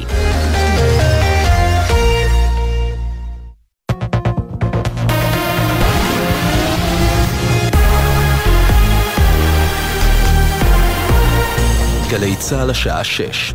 ערב טוב, באולפן יהונתן גריל עם מה שקורה עכשיו. הקרבות באתיופיה. כ-200 אזרחים ישראלים וזכאי עלייה חולצו היום מאזור גונדר שבצפון אתיופיה והוטסו לבירה אדיס אבבה. זאת במסגרת מבצע חילוץ ישראלי במעורבות המוסד, המועצה לביטחון לאומי, הסוכנות היהודית ומשרד החוץ. שר העלייה והקליטה אופיר סופר אמר בריאיון לאמיר בר שלום ורן יבנאי בגלי צה"ל, זכאי חוק השבות יוכלו לעלות ארצה. טוב שבוע שעבר, אנחנו מבינים שהאירוע הוא יותר מורכב, אני אצלי כינסתי הערכת מצב אה, בשני בבוקר, צריך להגיד ששום דבר עוד לא נגמר, אבל בסופו של דבר אנחנו צריכים לנהל תהליך שהוא תהליך אחראי עם מדיניות העלייה של מדינת ישראל. חוק השבות, על פי חוק, ככל שיש, אנחנו מעלים. בעקבות חוות הדעת של היועצת המשפטית לממשלה, מפלגת דגל התורה תקדם הצעת חוק שתאפשר הפרדה מגדרית במעיינות רשות הטבע והגנים. כתב התחום הפוליטי שחר גליק. על פי הצעת החוק של חבר הכנסת גפני, רשות הטבע והגנים תדאג להקצות לפחות 15% משעות הפתיחה במעיינות שנמצאים תחתיה לרחצה נפרדת של גברים ונשים, בהתאם לשעות הביקוש של המגזרים הרלוונטיים. הצעת החוק כבר הוגשה לפני הפגרה, אך ביהדות התורה החליטו שלא לקדמה כדי לתת הזדמנות לניסוי המרוכך יותר של השרה להגנת הסביבה סילמן. כעת, כשהיועצת המשפטית לממשלה הורתה על ביטול הניסוי, גפני הודיע שיקדם את החוק שלו, הקובע תנאים חריפים אף יותר. בית המשפט הצבאי שחרר בתנאים מגבילים את ארבעת העצורים הפלסטינים החשודים במעורבות בתקרית בבורקה בסוף השבוע, בה על פי החשד נרצח קוסאי מועטן. השופט קבע כי לא קיים חשד סביר הקושר אותם למיוחס להם. מדווח כתבנו הצבאי דורון קדוש. שופט בית המשפט הצבאי בעופר החליט לשחרר את ארבעת הפלסטינים מבורקה בתנאים מגבילים, כשהם מחויבים להישאר במהלך השבוע הקרוב בבורקה ולהפקיד ערבות. בהחלטתו כתב כי למרות שנכחו בזירת האירוע, לא מצא שקיים חשד סביר שקושר אותם ליידוי אבנים, ירי זיקוקים או תקיפה ואין מספיק ראיות. עוד נחשף במהלך הדיון כי למרות שנעצרו ביום שני, החשודים נחקרו עד כה פעם אחת בלבד. בלבנון, השר לביטחון לאומי, מוריס סלים, ניצל מהתנגשות בעת שנסע ברכבו בפאתי הבירה ביירות. כתבנו לענייני ערבים ג'קי חוגי מוסר כי מספר אלמונים ירו לעבר רכב השרד של השר, ומספר קליעים ניפצו את זגוגית המכונית, אך איש לא נפגע. היורים טרם נתפסו. בעקבות שביתת השחקנים והתסריטאים בהוליווד, טקס פרסי האמי יידחה בארבעה חודשים. מדווחת כתבת התרבות מאיה יהלום. אחרי שהמשא ומתן בין השחקנים והתסריטאים לחברות ההפקה על תנאי עבודה והסדרי השכר לא הניב פירות, האקדמיה האמריקנית לטלוויזיה הודיעה כי טקס פרסי האמי שנקבע ל-18 בספטמבר יידחה ל-15 בינואר. הפעם האחרונה שהטקס היוקרתי נדחה הייתה בשנת 2001 בעקבות פיגועי 11 בספטמבר. התחזית חם ויבש ברוב אזורי הארץ. מזג האוויר השרבי צפוי גם בסוף השבוע. אלה החדשות שעורכת יעל חיימסון.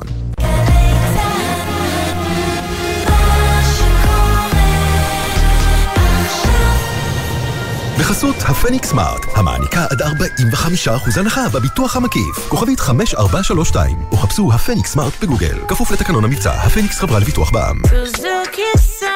בחסות מכשירי תנועה, המציעה את מבצע הקיץ של סוזוקי, עכשיו בכל אולמות התצוגה, לפרטים כוכבי 9955, כפוף לתקנון.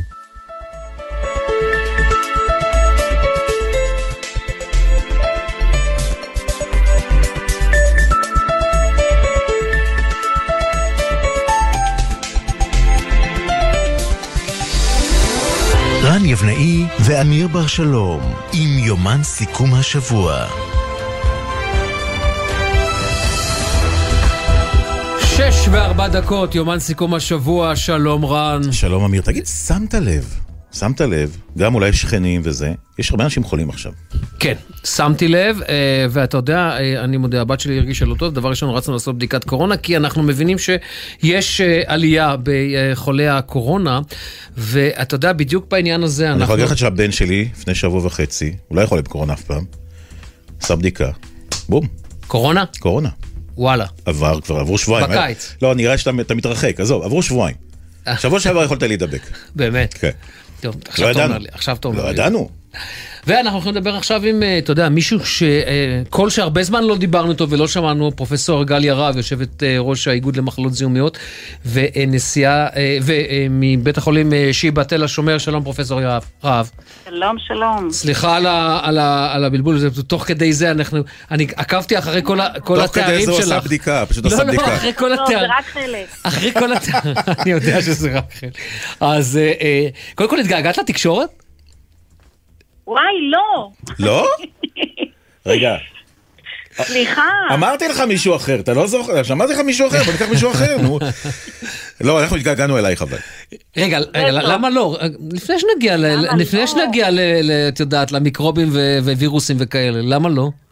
למה לא? וואי, זה, אתה יודע, קצת שקט במוח. גם ככה החיים שלי כל כך אה, מלאים, אז עם התקשורת גם, אין מקום לכל. את אומרת יש גם מיקרובים אנושיים שמתהלכים בינינו. בדיוק. אוקיי, זה אני אמרתי. אה, אמיר רצה לשאול. כן, כמה להיות מודאגים, פרופסור רהב? אנחנו מדברים פה על אה, זן חדש, נכון? שהוא צאצא של האומיקרון.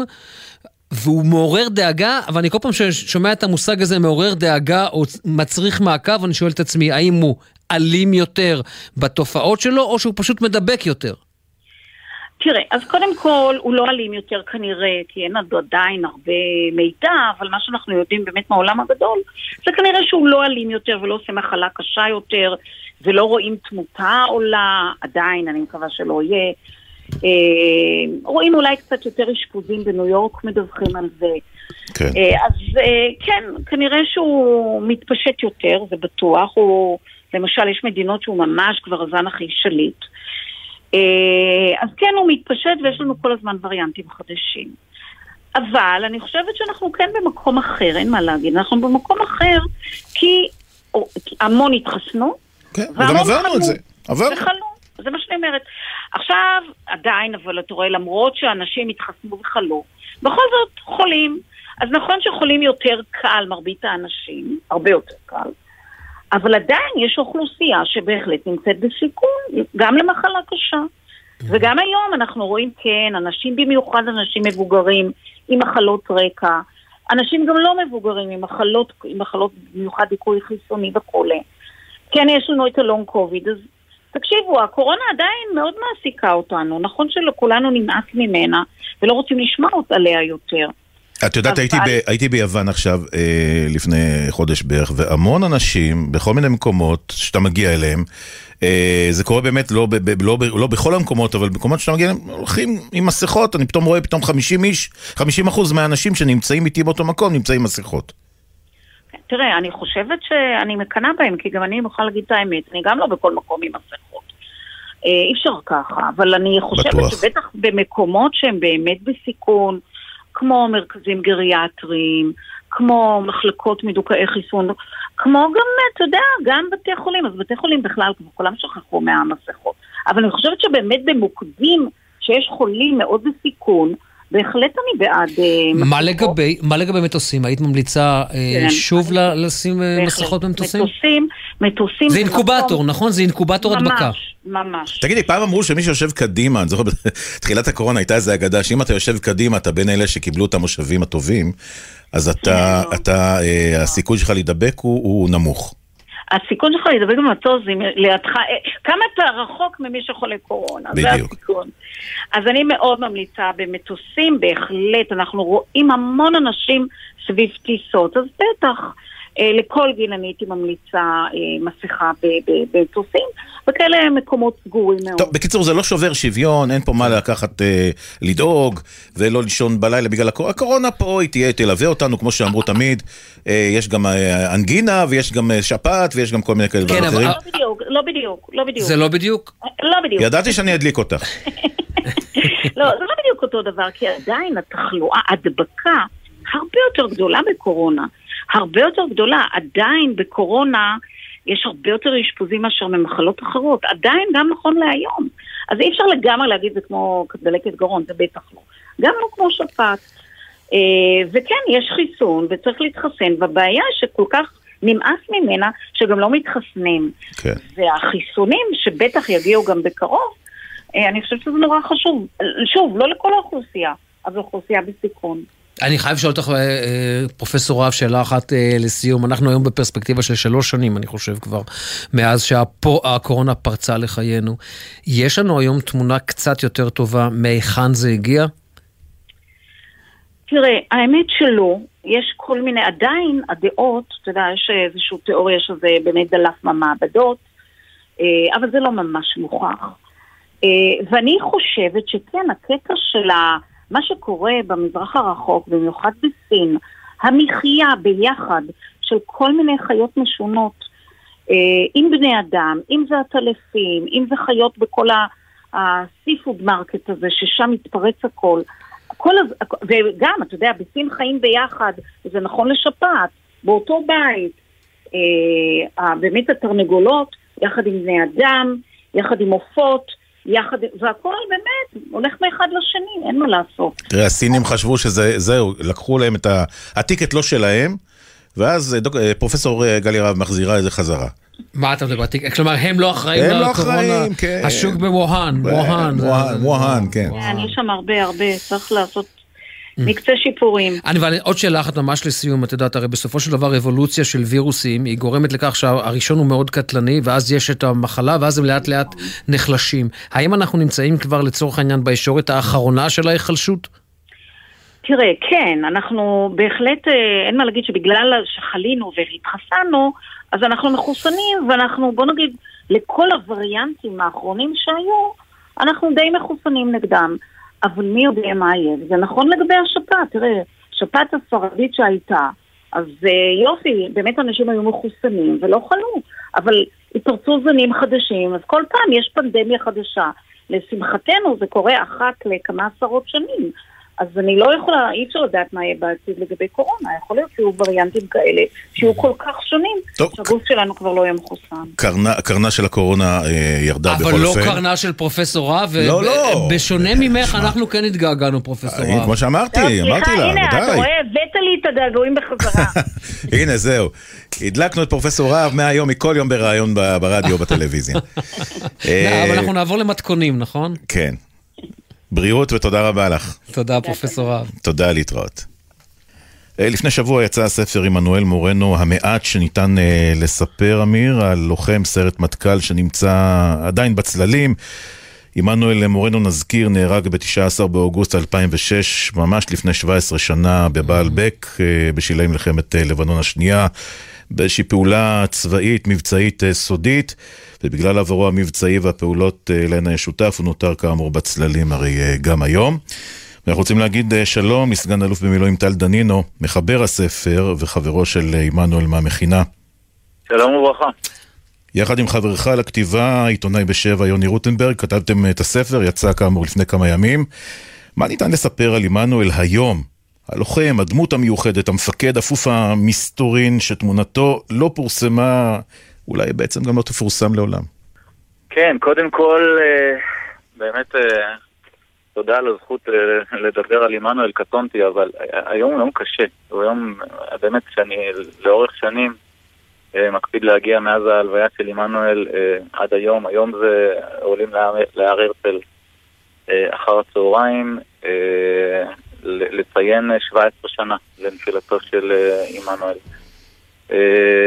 והספר הזה, מעבר לזה שהוא נועד uh, לכל עם ישראל, לחבר את עם ישראל לדמות של עמנואל, באמת מצד אחד מאוד פשוטה ונחבאת אל הכלים, מצד שני עם עוצמות אדירות, שמי שקורא את הספר מבין קצת על הדמות שלו, וכבר בהתחלה, מול המשפחה, אנחנו הבנו שלא עושים פה מלחמות כדי לפרסם דברים שאסורים לפרסום, לא הולכים... Uh, לעשות אה, נזקים לא ליחידה, לא לצנזורה, לא, לא כן. הולכים לעשות שום דבר לביטחון מדינת ישראל, אה, חס וחלילה. ובעצם... אה, כן, אבל מה בכל זאת, מה בכל זאת אפשר ללמוד? אם נדבר על הדמות של זהו, אבל מה בכל זאת אפשר ללמוד? את הדמות של עמנואל שמענו המון עליה, אבל נכון. השאלה, מה עוד אפשר ללמוד על א', נסיבות נפילתו, ב', על. בוא נגיד על השירות שלו, וג', על נסיבות אי פרסום שמו מאז. עד כמה שאתה יכול ללכת כאן בין הטיפות. כן, אז קודם כל הספר אה, אה, עונה על שלושת הדברים, שלושת הנקודות ש, שדיברת עליהן, ואני יכול להגיד לך דוגמה אחת, שאולי קצת תבהיר את אה, מה אפשר לספר. אחד האחים קרא את הספר רגע לפני שמסרנו אותו לצנזורה, והוא נדהם. שבת שלמה הוא לא הצליח להוריד את הספר מהידיים עם המון בכי וקפה, ובסוף, במוצאי שבת, הוא אומר לי, תקשיב, הדמות עמנואל קם לתחייה, אני דיברתי איתו. עשרות סיפורים ששכחתי, עשרות סיפורים חדשים שלא הכרתי. כשאנחנו הולכים במשך שנתיים והם שופכים ככה אור, הם שופכים ככה אור יותר על הדמות שלו, כי באמת, אתה יודע, נקשרו סביבו, אה, יש המון מסתורין, המון הילה מאוד אה, גדולה, אנחנו לא מכירים, אתה יודע, אנחנו אה, ניזונים אה, בעצם ממה שכן אה, הותר לפרסם, נכון. אבל, אבל הרבה לא, מישהו אפילו אמר שזה הדמות המסתורית הכי מוכרת בישראל היום, אה, כי תמונתו לא פורסמה והם מדברים עליו המון. מה באמת ניתן, מה ככה בספר, תן לנו ככה איזה ככה... אה, משהו מהספר ש, שאף אחד לא יודע, ואתה מפרסם לראשונה. נשאיר משהו לקוראים. ברור, אבל יש לך ככה, יש לך כמה, כמה פרטים. מאות, כמה מאות אה, קראו, אני רק רוצה להגיד שאם הלכנו לכל כך הרבה אנשים במשך שנתיים, כולל רמטכ"לים, שרי ביטחון, ראשי ממשלה, אלופים, 30 קצינים מהיחידה, בני משפחה וחברי ילדות, והשארנו את, ה, את הסיפורים שחלקם חזרו על עצמם בזוויות כאלה ואחרות בהמון המון המון אה, אה, נקודות. אתה יודע מה, אתה מנסה לאסוף את הספר ואני בהחלט מבין את זה, אבל אתה יודע, אנחנו כאן לשירות המאזינים שלנו. מעבר לחברות האישית שלי עם משפחת מורנו, אני, הנה גילוי נאות, אני אח אני חבר טוב מאוד של שמואל, עשינו יחד מילואים במשך המון שנים. ואני אגיד פה משהו ואני מבקש ממך לא להגיב ולא לפרט. אה, ביום מן הימים אנחנו נדע עוד הרבה מאוד דברים על משפחת מורנו כולה, ולא רק על אה, עמנואל עצמו, על התרומה הגדולה מאוד שלה למדינה, ואני לא אוסיף פה בעניין הזה, כי אני גם לא יכול כן. להוסיף בעניין, נכון. בעניין, בעניין הזה, אבל מי שיודע, יודע. אה, נכון. השאלה שלי, השאלה שלי היא כזאת, לצורך העניין, ואנחנו שמענו, אני חושב שמשהו כמו לפני שנה, כבר היו דיבורים על כך שאולי כן בסופו של דבר יחשפו את התמונה הזו, אני חושב, את התמונה שלו, וזה היה, אני חושב, אחרי החשיפה של מי שהיה אז השר לביטחון הפנים, עמר בר לב, שהוא דיבר על אותה פעולה שנהרג לו לוחם, הוא חשף את שמו של הלוחם, ואז נכון. החליטו אולי לחשוב מחדש על העניין, כן, על העניין של חשיפה של אה, אה, עמנואל מורנו, זיכרונו לברכה. אגב, המשפחה, המשפחה מתנגדת, זאת אומרת, האימא אה, לא כל כך רוצה שזה יקרה, מטעמים שלה. אה, ואפשר להבין אותה. אה, אני, אני מכיר... אבל איפה זה עומד? כן, אני, אני לא מכיר הכל, אני, אני גם לא מחליט אם לפרסם את התמונה או לא. אני יודע אבל שיש אה, שיקולים משפחתיים, אבל יש שיקולים הרבה יותר אה, חשובים, שהם פחות אה, חשופים לציבור, שהם מבצעים. אה, שהם לא קשורים רק לאותו mm-hmm. אחד שעומר בר-לב אה, הזכיר, ו- ולשיקולים כאלה, כי אצל עמנואל היו דברים אחרים, ויש משמעויות אחרות אה, לפרסום של התמונה שלו, ושוב, אני ממש לא ממקבלי ההחלטות. כן, לא, לא, ברור, ברור. מאחר ואתה אמרת שדיברת, לא, אבל מאחר ואמרת ודיברת עם כל כך הרבה אנשים, אז אני מניח שגם העניין הזה עלה, ומה שמעת מהם? יש דברים מסוימים אה, ש, שיכולים אה, לגרום נזק לשיטות פעולה מסוימות, עם התמונה של עמנואל. תקן אוקיי. אותי אם אני טועה, נכון? הוא היה, הוא היה בצוות אה, ביחד עם נפתלי בנט ועם, נכון, נכון ועם מתן כהנא. נכון.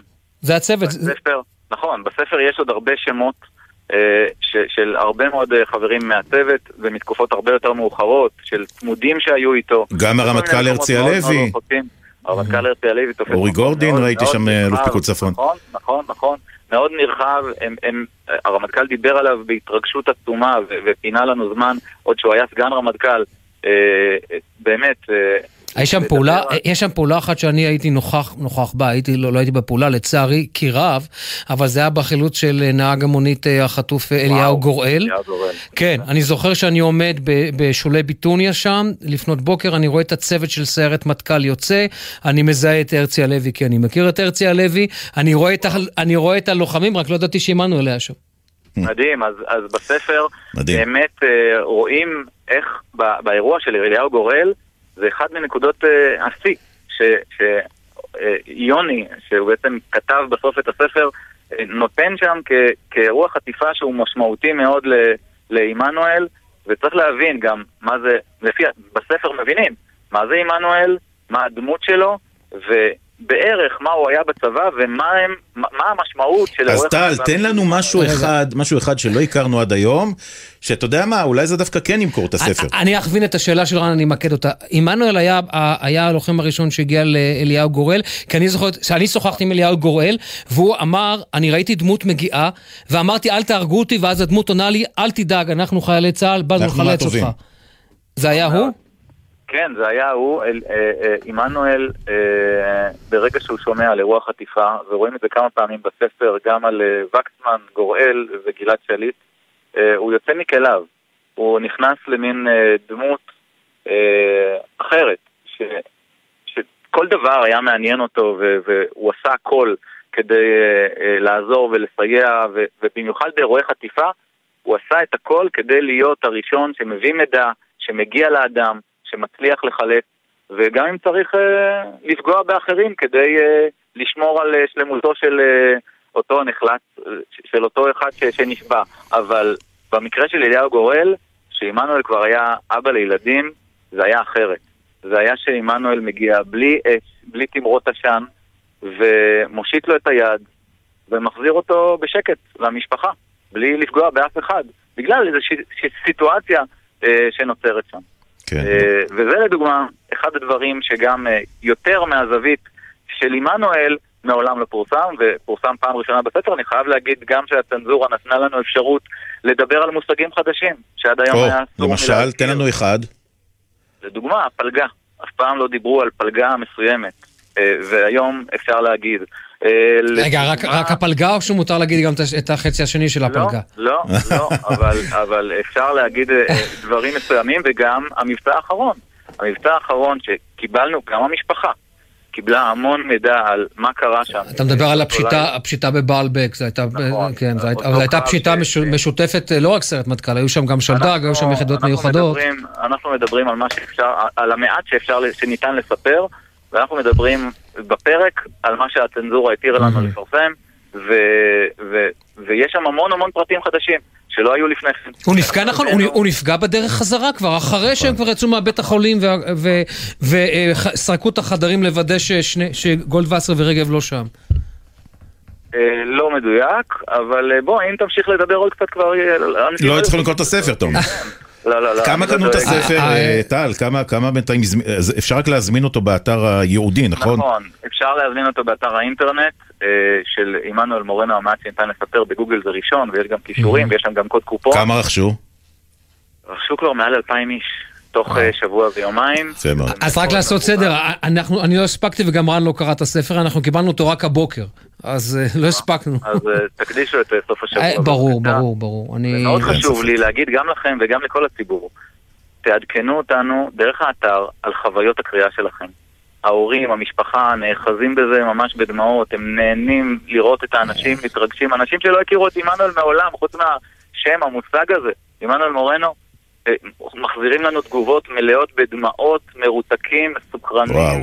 אוקיי. ומבינים עד כמה הלוחם הזה, האיש והאבא שנפל, אה, עד כמה הוא חסר לכל עם ישראל עד היום. טל, אני אשאל אותך שאלה רגישה ותענה לי ברגישות הנדרשת. אה, כולם בסדר במשפחת אה, מורנו? כולם חשים בטוב?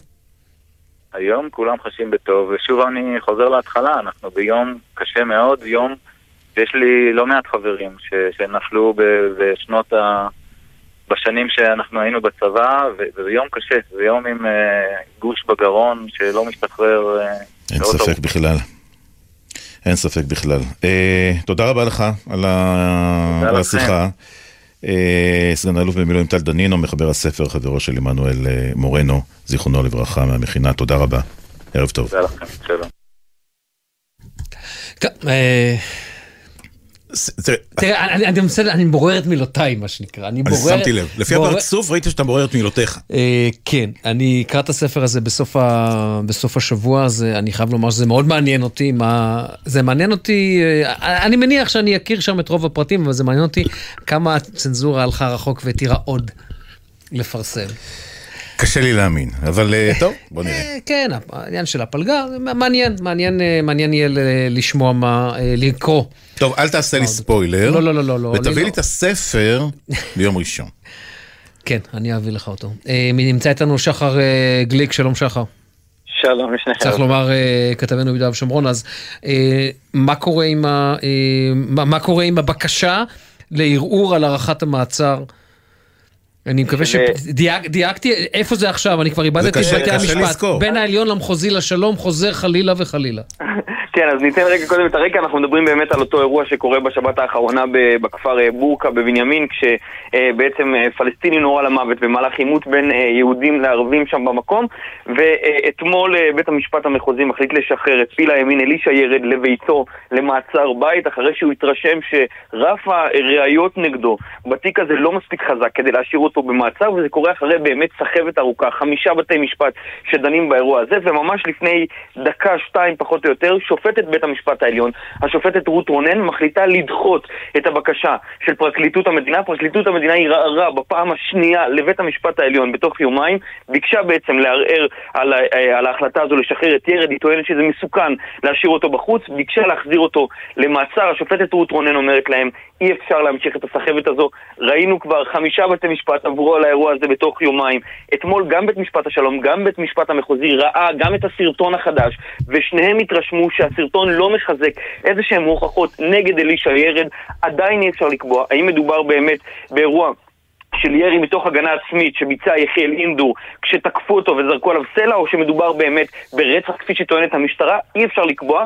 לגביו החשד עדיין קיים, אבל לגבי אלישע ירד אין בכלל מחלוקת, הוא לא ביצע את הירי, רף החשדות נגדו נמוך במיוחד, ולכן אפילו אין דיון בבית המשפט העליון, השופטת רות רונן אומרת אין אה, אפשרות לערער על, אה, על ההחלטה הזו לשחרר את ירד למעצר בית, הוא יישאר בביתו ולא יחזור למעצר. רק שחר, תדייק פתאום- אותנו בעניין של המעצר בית, מה בדיוק מה ההחלטה? זה- איזה מעצר בית זה? איפה הוא נמצא? אלישע ירד נמצא בעצם בבית אה, סבי וסבתו, בביתו הוא לא יכול להיות כי ב- אה, השופט לא רצה שהוא יישאר באזורי אה, חיכוך, הוא כן נמצא בבית סבי וסבתו במרכז הארץ, אה, אה, אה, שם הוא אה, מרצה את מעצר הבית, אה, מעצר הבית שלו עד לשבוע הבא. צריך לומר, השופטת רונן כן אומרת לפרקליטות, אם פתאום יום אחד תבוא לכם ראייה חדשה, התפתחות בחקירה שכן מעידה שיש איזשהו רף חשדות חדש נגד אלישע ירד, אתם יכולים להגיש בקשת מעצר חדשה, אבל בהליך הזה אין אה, אה, אפשרות באמת אה, להמשיך את הסיפור הזה. רף החשדות נמוך במיוחד ואי אפשר להשאיר את אלישע ירד במעצר בית. הוא לא ביצע את הירי, ולפחות לפי אה, גם טענת המשטרה, ורף החשדות נגדו, גם בחשד לרצח, גם בחשד לשיבוש הליכי חקירה, כן. לא מספיק בשביל לבצע את זה. שחר, תודה. תודה. תודה, ועכשיו אנחנו לעניין אה, אחר, אה, אולי לא כל כך אחר. זה לא גם, אחר. אה, כן, זה גם מתקשר לשר אה, סמוטריץ', אה, אה, כך או אחרת, העניין הזה של... אה, אי העברת הכספים. כן, לא, זה בעניין הזה של שר סמוטריץ', זה השתיקה של השר סמוטריץ' בעניין כל מה שקשור לפעילות אה, ימין אה, קיצוני. אה, לא, כן, זה ברור. כן, לא, לא, לא שמעתי איזשהו, הוא עולה על בריקדות ומגנה לא. את זה. כן. אה, שלום אראל מרגלית, יושב ראש אה, JVP בקהילה, ומרגלית סטארט-אפ סיטי. שלום, מה שלומך? אה, בסדר, אז אה, אראל, אתה אה, יוצא, גם אתה, צריך לומר, אה, יוצא נגד ההחלטה הזו, יש שיגידו שרירותית. של שר האוצר שלא להעביר את אותם מענקים למזרח ירושלים ובכלל לעידוד אוכלוסייה, האוכלוסייה במזרח ירושלים להצטרף למערכת החינוך הישראלית ואני רק אקריא למאזינים שלנו קטע או שורה אחת מהמכתב שלך, אתה כותב זכיחות הדעת, היוהרה והפטרונות בה נוקט שר האוצר כלפי החברה הערבית מעוררת שאט נפש. שמתם בידכם את השלטר, אילו רשויות בישראל יקבלו כספי מדינה שמגיעים להם על פי חוק ומי שערו בחוץ, תוך ידיעה כי מדובר בטבעת חנק על צווארה של החברה הערבית. הוא עוד אומר, גם ממשיך ואומר שזו החלטה גזענית מקוממת מלבת שנאה שבכוחה להצית להבות ויצירת בעירה גדולה בירושלים ובכל הארץ. קיצור, הורדת הכפפות, אראל. כן, תראו, אני, אני, אני כמו, שת, כמו שאתה יודע, בטח אמיר, כי אתה ירושלמי, אני לא יודע אם אחרים יודעים, אה, אני פועל מזה אה, עשורים לקידום וחיזוק אה, הדור הצעיר של מדינת ישראל, גם בחינוך, גם בחדשנות וטכנולוגיה, גם ביזמות ושילוב של ההייטק בכל אחת החברות, כולל בחברה הערבית.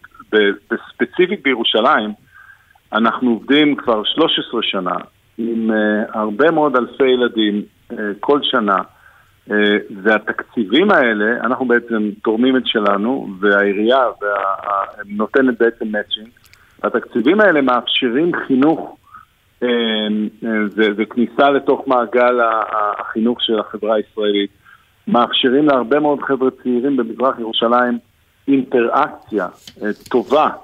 עם uh, מערב ירושלים, עם, עם ישראלים, ערבים, זה פשוט, זה פשוט, uh, אי אפשר לעשות את זה. אני, אני כרגע, אנחנו מסיימים השנה uh, שנת מעבר של חבר'ה צעירים בני 18 ממזרח העיר, שהרבה פעמים הם מגיעים לתוכנית, הם לא מכירים, הם לא מכירים את מדינת ישראל, הם לא מכירים את החלקים האחרים של ירושלים, הם פתאום באים במגע, הם פתאום נעשים אנשים יצירתיים, הם פתאום... מתקשרים והולכים לאוניברסיטה במכינה או ישירות, והדבר הזה הוא, הוא, הוא פשוט שם חיים לכולנו כדי לאפשר את הדו-קיום בעיר הזאת ובמדינה הזאת. זה ברור, אבל אתה, אבל הראל, אתה הלכת ואמרת אפילו, בתור ירושלמי, שהדבר הזה יצית בעירה גדולה בירושלים, ולא רק בירושלים, בכל הארץ.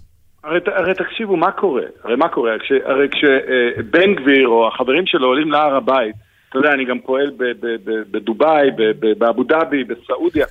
העולם המוסלמי רואה את זה, ויש אנשים שמנצלים את זה כדי לעשות פה אש. זה לא בעיה לעשות אש בתמרות עשן בירושלים. הרי מה אנחנו עובדים כל השנים? מאז האינתיפאדה השנייה, מאז שהתפוצצו פה אוטובוסים, מאז שאי אפשר היה לצאת מהבית. אנחנו עובדים על דו-קיום עדין, והדבר הזה קשור בחינוך. חינוך מבאר אלימות, חינוך מבאר עוני. והדבר הזה שאנחנו גם מאפשרים לחבר'ה צעירים להיכנס, אתה יודע, הם מתנדבים החבר'ה האלה בשכונות שלהם. Mm-hmm. ואתה יודע שהם אחרי זה נכנסים לחברות הטכנולוגיות, נמצאים, יזמים, לפעמים היוזמה היא יותר מעניינת, לפעמים פחות מעניינת, אבל כל הנושא הזה של חדשנות, של חינוך, זה מה שהציל את העיר הזאת בשנים האחרונות. זה מה שנותן איזשהו דו-קיום, זה לא מצב אידיאלי פה, אבל זה בכל זאת הושטת יד. אומר ראש העיר משה ליאון, אל תעצרו את התוכנית הזאת, הרי אנחנו עובדים איתם ביחד.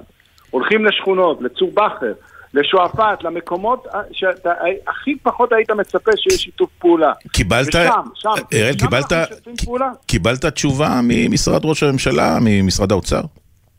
אני, אני הולך לקבל תשובה, אני, אני בטוח, כי תראה, את החבר'ה האלה במשרד האוצר, במשרד ראש הממשלה, אני מכיר. כשהם באים לעשות תוכניות חדשות, הם באים להתייעץ. כשהם באים והם עושים תוכנית לגליל, אני נמצא שם, גם בגליל יש אוכלוסייה ערבית שהיום משתתפת איתנו כן. בתוך הפודטק וכולי. אז הם נמצאים, הם יודעים לבקש עצה. אז אני אומר להם, חבר'ה, הפקידים, תשמיעו את קולכם. דבר שני, אני אומר לבנימין נתניהו ולסמוטריץ', סמוטריץ', שיתפתי איתו פעולה לגבי דברים של עשייה בכל הארץ. הוא יודע להיות בן אדם קונסטרוקטיבי, שיתעורר ולא יעשה שטויות, ויבין שהוא שר במדינת ישראל, והוא לא רק אה, אה, אה, מנהיג של איזה פלג פוליטי קיצוני, ושיעמוד באחריות שלו. מדינה לא סוגרת את השלטר לאנשים שהם האנשים שהכי זקוקים לאוויר ונשימה. אראל מרגלית, מייסד ויושב ראש קרן JVP תודה, אראל. בקהילה, ומרגלית סטארט-אפ סיטי. תודה רבה לך. תודה לכם. להתראות. כן, 6.32, 3 תכף, אנחנו יוצאים להפסקה קצרצרה, אל תלכו, יהיה מעניין.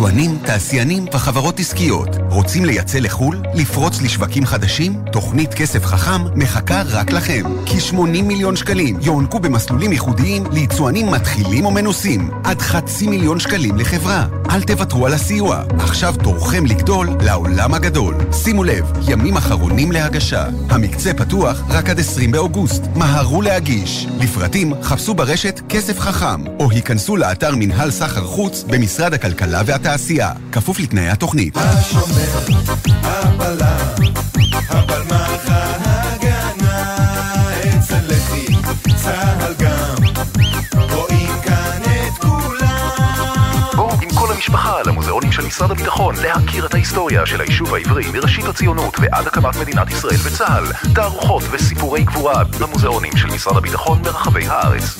חייבים לבוא המוזיאונים של משרד הביטחון חפשו אותנו בגוגל. מגיש אגף משפחות, הנצחה ומורשת במשרד הביטחון. הורים, שימו לב, מענק הלימודים בדרך עליכם. הביטוח הלאומי משלם מענק לימודים בסך 1,101 שקלים לילדים בגילי בית הספר היסודי והתיכון, במשפחות שבראשן הורה גרוש, אלמן, רווק או פרוד, ובמשפחות של ארבעה ילדים או יותר המקבלות קצבאות קיום. המענק ישולם ישירות לחשבון הבנק שלכם ב-10 באוגוסט. לבדיקת זכאותכם ולבירור אם עליכם להגיש בקשה למענק, היכנסו לאתר הביטוח הלאומי, או חייגו כוכבית 6050. לאומי לצדך, ברגעים החשובים של החיים. ליאת, את לא חיה בבית מלון! בואי להוריד את הכביסה מהחבל! נמאס לכם לגור אצל ההורים ואתם רוצים תואר ראשון חינם? אילת רילוקיישן. גם תואר ראשון חינם במגוון תחומים. גם עבודה שווה במלון מפנק. גם מגורים במחיר מצחיק. וגם חוויות לכל החיים. לפרטים חפשו עכשיו בגוגל אילת רילוקיישן. תואר ראשון חינם. מספר המקומות מוגבל. עיריית אילת והתאחדות המלונות אילת. רילוקיישן עלק! התיאטרון הקאמרי וגלי צה"ל מצדיעים למלחין והזמר מתי כספי. מופע מחווה עם הקלאסיקות הגדולות בהשתתפותו ובהשתתפות מירי מסיקה, לאה שבת, עדי כהן, רויטל זלצמן, אוהד בן אבי, אלינור אהרון ועוד. מנחה נתן דטנר. מחר, התיאטרון הקאמרי ובקרוב בגלי צה"ל. עכשיו בגלי צה"ל, אמיר בר שלום ורן יבנאי עם יומן סיכום השבוע. כן, ואיתנו עכשיו אה, אלמו אה, סורפל, מנהל מטה המאבק להעלאת אה, יהודי אתיופיה. שלום לך, ערב טוב.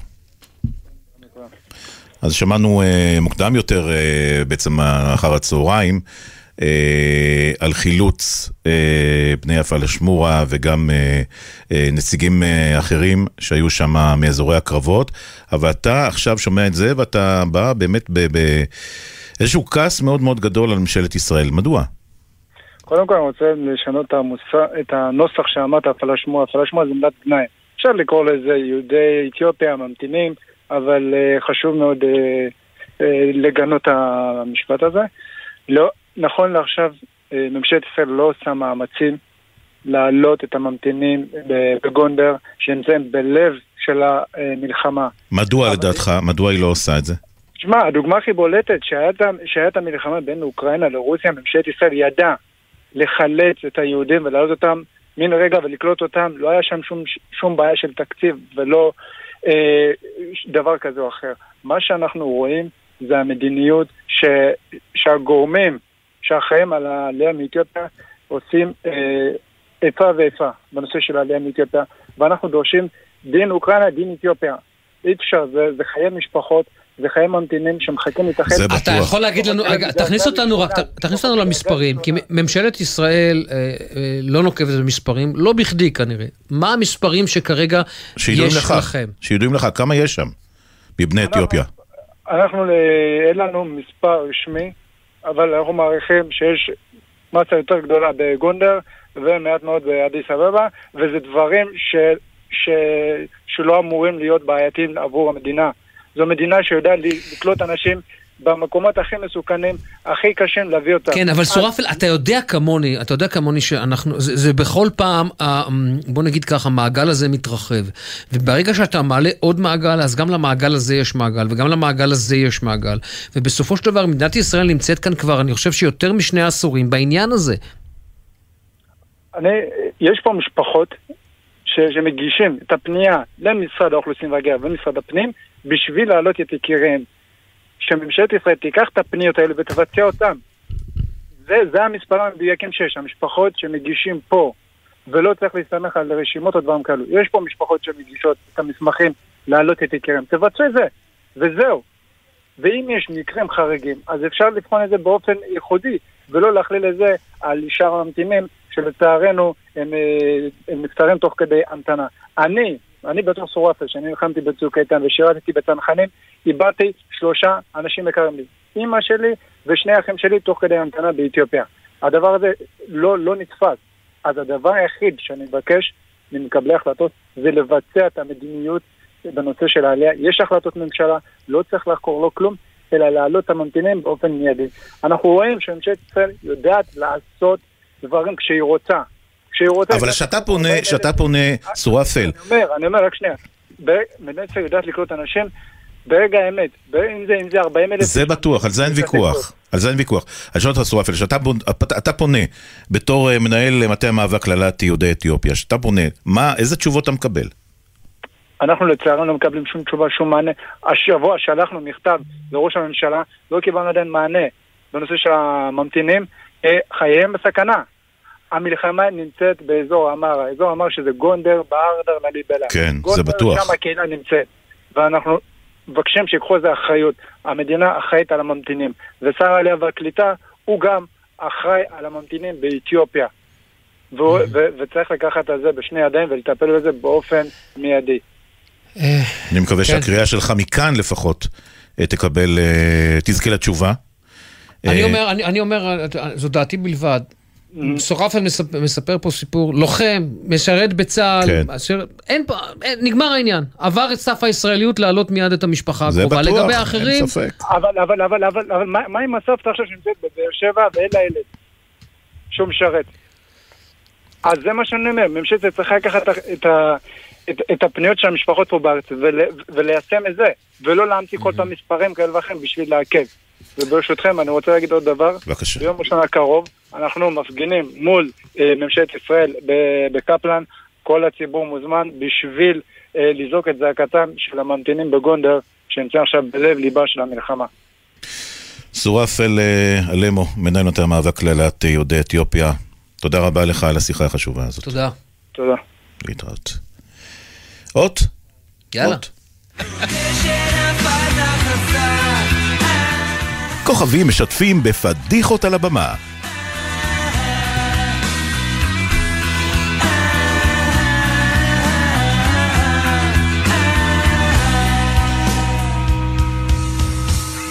וואי, וואי, מי יש לנו היום. או, או, או, או, איזה... וואי, וואי, לא, אנחנו לא מציגים אותך, תמשיך לדבר, אנחנו לא כן. מציגים אותך. בדיוק, לא נדבר. אוקיי, בוא ניתן למאזינים אה, יואו. חברים. יא, יא. זה, זה, זה בן אדם שמפדח אנשים, וכשהוא מדבר על פדיחות, זה...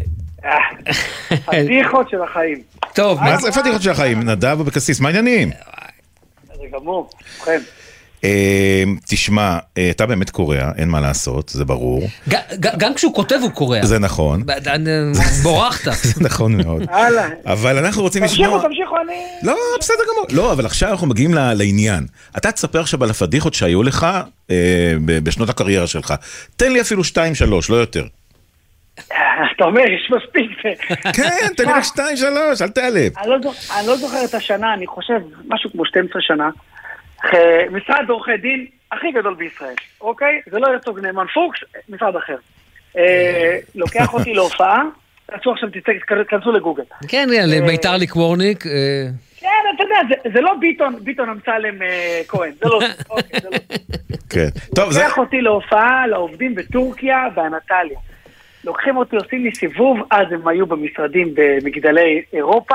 מראה לי, זה המנכ"ל, זה הבעלים, זה אלה, אלה הסטאג'רים, טק טק, תדבר על זה, תדבר על זה. אז אין בעיה, יש לי הופעה שלי, אני מדבר על מה שאני רוצה, הם עושים דברים. מגיע לאנטליה, מפנקים אותי ביומיים, ביום השלישי אני מגיע לאנטליה, עולה להופיע, אז באותה תקופה היה משפט אה, קצב, אתה יודע. קצב, מדבר, כן, וזה היה רותח בהופעות שלי. בדיחות על קצב היו לי בלי סוף. ואני, והקהל, הטירוף. קהל בטירוף. אני מספר את הבדיחה, הקהל שותק. מה זאת אומרת שותק? הקהל לא צוחק, לא צוחק, שקט, דממה. אולם תיאטרון במלון באנטליה. שקט, אני מדבר איתך על משהו כמו... מה זה מלחיץ רצח? 500 עורכי דין ובני בנות זוג, אה, משהו, אני לא מבין, כאילו מה קרה? ראית תביעה כבר בדרך או משהו. האמת היא, זה- זה- מזל שתחשוב 500 עורכי דין טובים אותי, זה לא קל. אני מסיים את ההופעה, אני בא לאחי, אני, אחי הוא המנהל הצגה שלי, אני אומר לו, מה קרה? אני, אתה לא מבין. הבן של, הבן של קצב ואשתו, הוא עובד במשרד, הוא מנהל בכיר במשרד, יושב מולך. וואו. העיניים שלך. זה- היה, כן, זה היה, ואז הם באו אליי, אמרתי להם, חבר'ה, אחד, הכנתם אותי להכל. איפה הסטאג'רים יושבים? איפה היה התחקיר? איפה היה התחקיר? מילה, קטנה, מילה קטנה. לא אמרו לי. זה- אז, אז הם, אז זאת אומרת, כל עובדי המשרד אמרו, רגע, אם הוא צוחק, אנחנו נצחק גם. אם הוא, פניו נפלו, אנחנו לא פוצעים את הפה בכלל. לא, פניי נפלו מהם, לא, לא, פניי נפלו כי, כי הם הרגישו מבוכה. האיש שיושב שם, הוא, הוא, הוא שותף במשרד. כן. אוקיי, שותף במשרד. ו... אני מאוד מקווה שלא חזרת איתם בטיסה, נכון? אני הייתי חוזר. אני- מעניין אם היה שם מישהו שכן צחק. כן. אז אה, היו כמה, לא יודע. יכול להיות שכן. רגע, כבר לא חזרת איתם? לא, נדב, זו הייתה שאלה רצינית, חזרת איתה? או על הכנף. לא, לא, לא, חזרתי, חזרתי לבדי, אני ביקשתי להקדים את הטיסה על חשבוני, סתם, סתם. לא, אני, אני ב- בטיסות כאלה, אגב, סתם, יש לי בחודש הבא גם כן כזה ב- בכרתים, ויש לי גם באוסטריה, בגלל ש... בגלל שההורים שלי באו מאוסטריה, אז כאילו יש לי איזה כן. קשר עם הקהילה. אוסטרים ידועים, כן. יש לך געגועים, אתה סוגר סוגר מעגלים. מעגלים באוסטריה. בדיוק. אבל שלא ישתמע, מדברים על חו"ל, שאני רק בחו"ל. אבל עוד סיפור. חברת צולל בונה, אה, ששייכת לשיכון ובינוי, אז אה, לקחו אותי להופעה בניגריה, בלאגוס. הוא רק נוסע כל הזמן, אתה מבין? כן. כן, אז זהו, מה ואז יש לו טענות. אני מופיע גם לוועד עובדים של עיריית אשדוד, הכל טוב, חברים, בואו, אנחנו לא... אני הופעתי, אה, לקחו אותי בטיסה באתיופיאן איירליינס, במחלקה ראשונה, מפה לאתיופיה, משם ללאגוס, אחי ואני, אני מדבר איתך על מיטות. אני מגיע יומיים של פינוקים, יום שישי בערב, המלון כולו סגור, מתוחם עם חיילים ששומרים על הזה, כי לא יודע אם אתם יודעים, אתם בטח יודעים, כן. יש שם חטיפות של, של לבנים, בתמורת כופר. אני עולה להופיע... ואתה אוסטרי בכלל. מה בכלל לבנים? אוסטרי. אתה... אתה- אפילו אני לא, אף אחד לא יחשוד בצפוף פיגמנטים כן. כמוני. ואז אני, תקשיב, שילמו לי הרבה כסף, שילמו לי על טיסות, שילמו לי על הכל, אני עולה להופיע, אחרי עשר דקות אין חשמל בכל המלון. כל המלון אין חשמל. תקשיב, מה אני עושה? אני מופיע! אני ממשיך להופיע. בלי אור. איך? ו- אה, אני צועק ל-200 איש בחדר אוכל אחרי שסיימו לאכול, הם יושבים מולי, צועק, בלי אור ובלי חשמל. אז זה, כן, אגב, באמת, זה, זה נשמע, אבל, אבל זה באותו רגע אתה רוצה למות, אתה רואה שחור מול העיניים, ליטרלי שחור, אתה לא רואה כלום, ומשהו כמו אחרי 15 דקות החשמל חזר למלון והמשכתי את ההופעה, אמיר, אבל זה... אתה מבין למה יש לי פחד במה? מהדברים האלה. זה לא שאני לא יכול לעמוד לא, על במה. אני לא אשחרר את נדב. נדב חושב שהוא השתחרר מה- מה- מהפינה הזאת, ממש לא, לא, לא, לא. אם אתה עוקב אחריו בטוויטר, יש לו... יש לו ויצים פוליטיים מטורפים, ואני לא אעזוב לא, אותך. אני, לא יודע כמה אתם מעודכנים, אני כבר שנה וחצי לא בטוויטר, סגרתי, נגמר, היה... אין, אין, אותך, זה לא משנה. אין, לא יעזור, אני, אני זוכר ש... תשמע, הוא... יש לו את זה, יש לו את זה, ונדב, אתה תקשיב מה שאני עושה, אני עכשיו מחייב אותך. בוא, אני רוצה לשמוע כל פעם מהזווית ההומוריסטית שלך על השבוע הפוליטי. תקשיב, אני לא יודע מה קורה בפוליטיקה. די. אתה תאמין לי, אני לא רואה... פסקת התגברות, אתה יודע, עברה? שמעת על זה משהו? בוא, אני, בוא נשאל את האנשים מהליכוד אם יודעים מה זה, אף אחד לא יודע. תגיד, נדב, מה אתה עושה בימים אלה? תן לנו איזה סקירה ככה. אני מופיע ברחבי הארץ. היכן? מופיע בכל... אני... אה, אתה יודע, אני עכשיו בתהליך של בדיקת חומרים, ממש, מוצאי שבת הקרוב, אני... וואלה. הקרובה. אני מופיע. בפקטורי בתל אביב. אז אמיר, אנחנו נבוא. נבוא, רק שהחשמל... באמת הפתעה. וואלה. אז, אז, אבל כן, אני, אני מדבר על המצב, אני מדבר על ה... על, על, אבל אתם שמתם לב שכאילו כבר ההפגנות כבר התחילו לזרוק, אנחנו ישראלים הרי, זה כבר, בהתחלה זה היה אה, דיקטטורה, זה...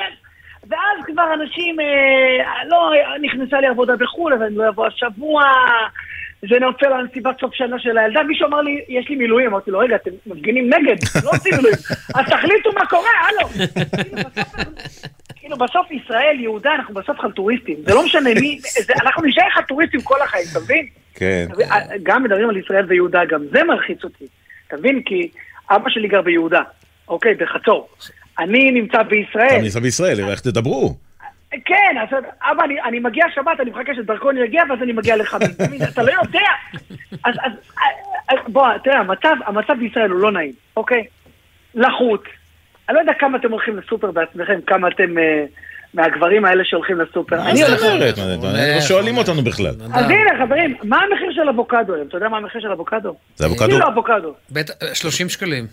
איזה 30? 50 שקלים. לא, לא, לא, אבל- זה לא חוכמה, נדב. זה נדב, קפוא. יולי, אוג- לא, לא, לא, לא, לא, יולי-אוגוסט זה לא העונה, ולכן... אה, זה מה שאני זה אומר. זה מהקירור. אתה יודע, חוכמה לא חוכמה, מה, אני אני אומר לך את האמת, מה אני מרגיש? אני מרגיש פראייר, כי אבא שלי לפני ארבע שנים אמר לי תקנה עכשיו, אתה מבין? אמר לי תקנה עכשיו כשזול, אתה מבין? ולא קניתי. מה, אבוקדו, לא קנית? אבוקדו, לא קניתי אז כשהיה זול, אתה מבין? הציעו לי גם אבוקדו מקרקע חקלאית, וגם אז לא הלך, אתה מבין? עזוב, אני אגיד לך את האמת, פעם כשהייתי חותך בצל ירדו לי דמעות, היום כשאני חותך אבוקדו יורדות לי דמעות. אתה לא מבין, זה המצב, זה המצב. כן, אני שאני אוכל ענבים יורדות לי דמעות. זה בערך אותו מחיר. נדב, בערך אותו מחיר. אני- לא אשחרר אותך מהמחויבות. כן. מה, אין לי, אין לי מה להגיד, חברים, אין לי מה להגיד. אתה מבין? הבן- הבן- הבן- בן אדם מתפרנס במו פיו ואין לו מה להגיד. לא, הוא שומר את החומרים, מה אתה רוצה? זה בסדר גמור. תבואו לפקטורי.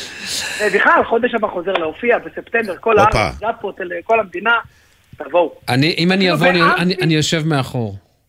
אמפי עין הוד, חברים, בסופה. אוי, איזה עין הוד זה מקום. נפלא, איזה מקום נפלא. אחד וואו, אני אוהב המקומות את עין הוד. היפים בישראל להופיע. נכון. באמת, לגמרי, לגמרי, אני. מאוד אוהב את המקום הזה. נדב אבקסיס, נדב, תודה. יאללה, תודה חברים. ערב. משובח, שיהיה לך כיף לדבר איתך, ביי. אחלה.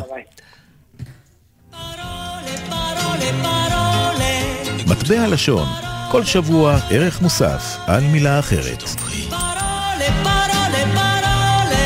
Je te jure.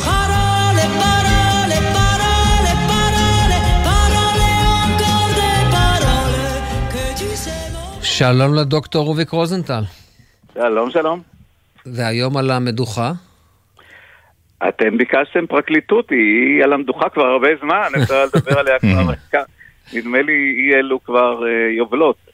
אבל פרקליטות, בעצם אנחנו צריכים לדבר על המילה פרקליט. אבל אנחנו צריכים לעשות פינה, אני רק אומר לך, אנחנו רוצים לעשות פינה קצרה היום לצערנו, כי הזמנים שלנו לא... לגמרי, כן. ספרנו אותם אנחנו נכון. פספסנו. אנחנו לגמרי. פספסנו. מה זה, מה זה קצרה? כמה זה קצרה? שלוש דקות. טוב, אה, תראו, חברים, אני מבזבז את הזמן כדי להגיד לכם שזה לא יוכל להימשך ככה. אם אין לנו את החמש דקות, אנחנו מדברים על ענייני שפה, אז עדיף בלי, עדיף בלי זה. או שתתארגנו, שיהיה זמן לזה. לא, אנחנו התנצלנו מראש, אה, הבעיה הייתה שלנו, זה לא שלא... חשוב אם התנצלתם מראש, זה אז- חשוב שזה קרה כבר חמש פעמים. אה, טוב, זה אני כבר לא סופר. אני גם לא הייתי פה, אין לי מה לעשות. בסדר, אני... בכל זאת? בסדר, אז אני אגיד שהפרקליטור, הפרקליט זה, זה מילה ביוונית, שפירושה נציג, לאו דווקא עורך דין, אה, זה המשמעות הזה. פרקליט, סניגור וקטגור זה שלוש מילים ביוונית, שבעצם מנהלות את חיי העולם המשפטי שלנו. שלושתם מהתלמוד, הפרקליט הוא... אה, אה, מופיע כבר במשנה, הם אומרים שמי שעושה מצווה אחת קונה לו פרקליט אחד, מי שעובר עבירה אחת קונה לו קטגור אחד, וכדומה, ומשה משה, אה, רבינו לימד סנגוריה על ישראל לפני אלוהים, אז הוא היה הסנגור הראשון. אה, ואם אה, צריך להזכיר עוד משהו, אז אי אפשר לדבר בלי פרקליט השטן, שזה ביטוי שמשתמשים בו הרבה מאוד, ונורא מעניין, כי זה ביטוי נוצרי. זה מגיע, זהו, מגיע- זה מגיע מאיפה? מהנצרות? זה מגיע לגמרי מהנצרות, אבל המשמעות היא קצת שונה. כשיש אדם חשוב שרוצים להפוך אותו לדרגת קדוש, ואז יש שני אה, יועצים. אחד הוא פרקליט אלוהים, שמסביר למה צריך לתת לו אה, את הקדוש. השני הוא פרקליט השטן, שמסביר למה הוא לא ראוי, וואו. כי השטן השפיע עליו. עכשיו, עם הזמן זה השתנה, והמשמעות שפרקליט השטן זה מי שמגן על השטן או על שלוחיו, שזה אנשים, אה, אתם יודעים, אה, לא ראויים, זה ביטוי בלטינית, ואדבוקטוס דיאבולי. זה באמת משמש אה, הרבה פעמים בחיים, זאת אומרת, אני אומר לאנשים סביבי לפעמים, מה אתה פתאום נהיית לי פרקליט השטן, אבל אה, זה חלק מהעניין. בכל מקרה, פרקליטות זה כמובן, אנחנו מדברים כבר, אה, פרקליט כבר בעצם מתייחד לפרקליט המדינה, או פרקליטות המדינה.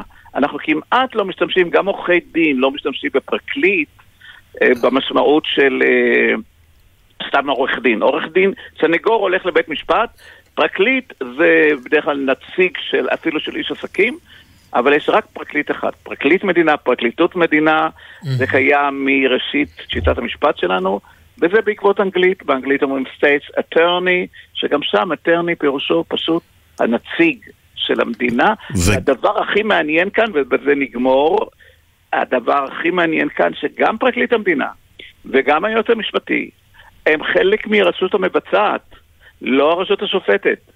ולכן הם במעמד מיוחד שמצד אחד הם, הם אה, לא מה שקוראים הרשות השופטת העצמאית, מצד שני יש להם כן מעמד עצמאי. דוקטור רוביק רוזנטל. הכל הולך לשנות את המצב הזה, לגמרי. אבל על זה לא נדבר. הנה רוביק. היינו חמש דקות. אנחנו אוהבים אותך מאוד, דוקטור רוביק רוזנטל. רוביק, תודה. הזירה הלשונית. תודה. תודה לך ולילה טוב, שבוע נהדר. וואו, אנחנו מה זה על הקשקש, אה? כן, כן, אה, יו- העורך הראשי שלי, יורן סיכום השבוע, רועי ולד, הפיקו עוד בראל וגלי אסיה, על הביצוע הטכני קיקו נדב, אה, מוטי זאדה, ביפו בן שני וגלעד בלום, בפיקוח הטכני אילן גביש, עורך הדיגיטל מתן אה, קסלמן, מיד אחרינו דרור גלוברמן עם העתיד עכשיו, ועכשיו אני מודה לך, אמיר בר שלום, תודה רבה. וגם אני לך. ושיהיה לך סוף שבוע נהדר לכל מאזיננו ומאזינותינו כמובן. חבר'ה, אחלה סופש. תפעילו. מזגן, כנסו למיטה, שימו אני הולך פוך על לראות הראש את מטר וביי. המטאוריטים. אה, לא תראה שום דבר, תהיה עננות. להתראות. רק אני ואת הים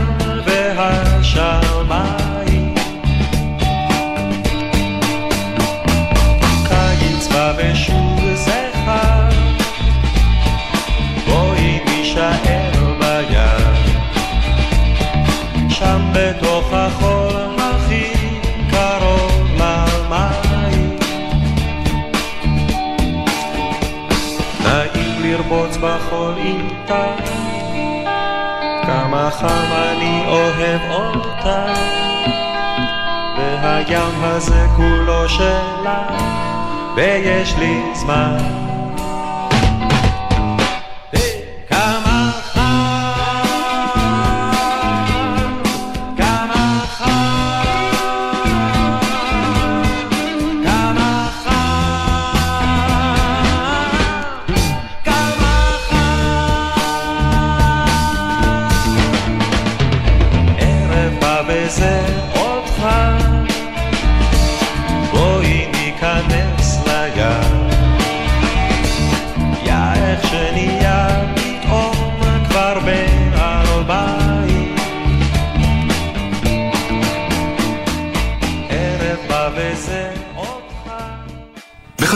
הפניקס סמארט, המעניקה עד 45% הנחה בביטוח המקיף. כוכבית 5432, או חפשו הפניקס סמארט בגוגל. כפוף לתקנון המבצע, הפניקס חברה לביטוח בע"מ. בחסות אוטודיפו, המציעה מצברי שנאפ לרכב כולל התקנה חינם עד תשע בערב. כי קשה להניע את היום אחרי שהרכב לא מתניע בחנייה. אוטודיפו.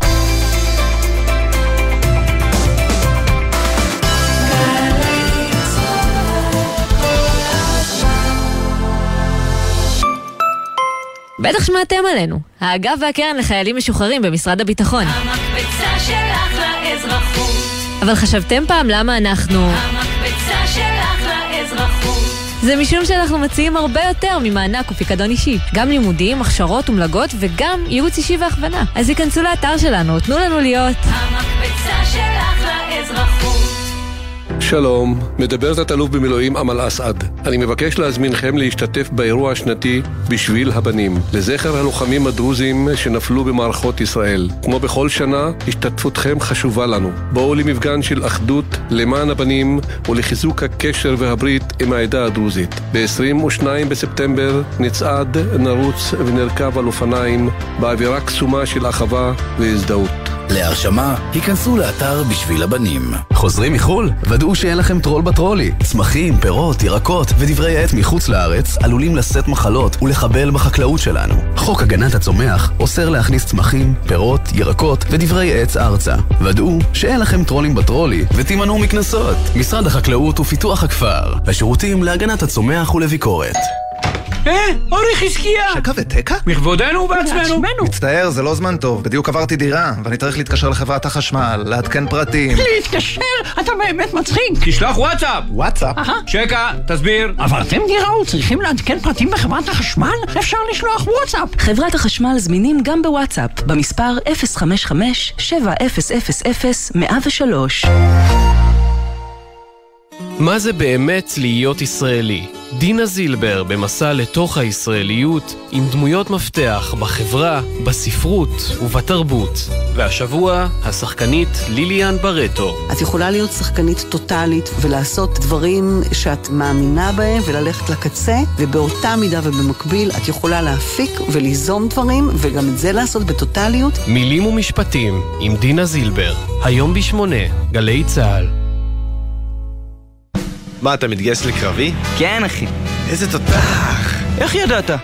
לרגל גיוסי יולי-אוגוסט, קצין התותחנים הראשי, תת-אלוף נרי הורוביץ, מתארח באולפן קולה של אמא בגלי צה"ל, עם הסיפורים הכי מעניינים מהחיל, הקולות מהשטח, והאיחולים לתותחנים החדשים. קולה של אמא, עם קצין התותחנים הראשי. מחר, עשר בבוקר, גלי צה"ל.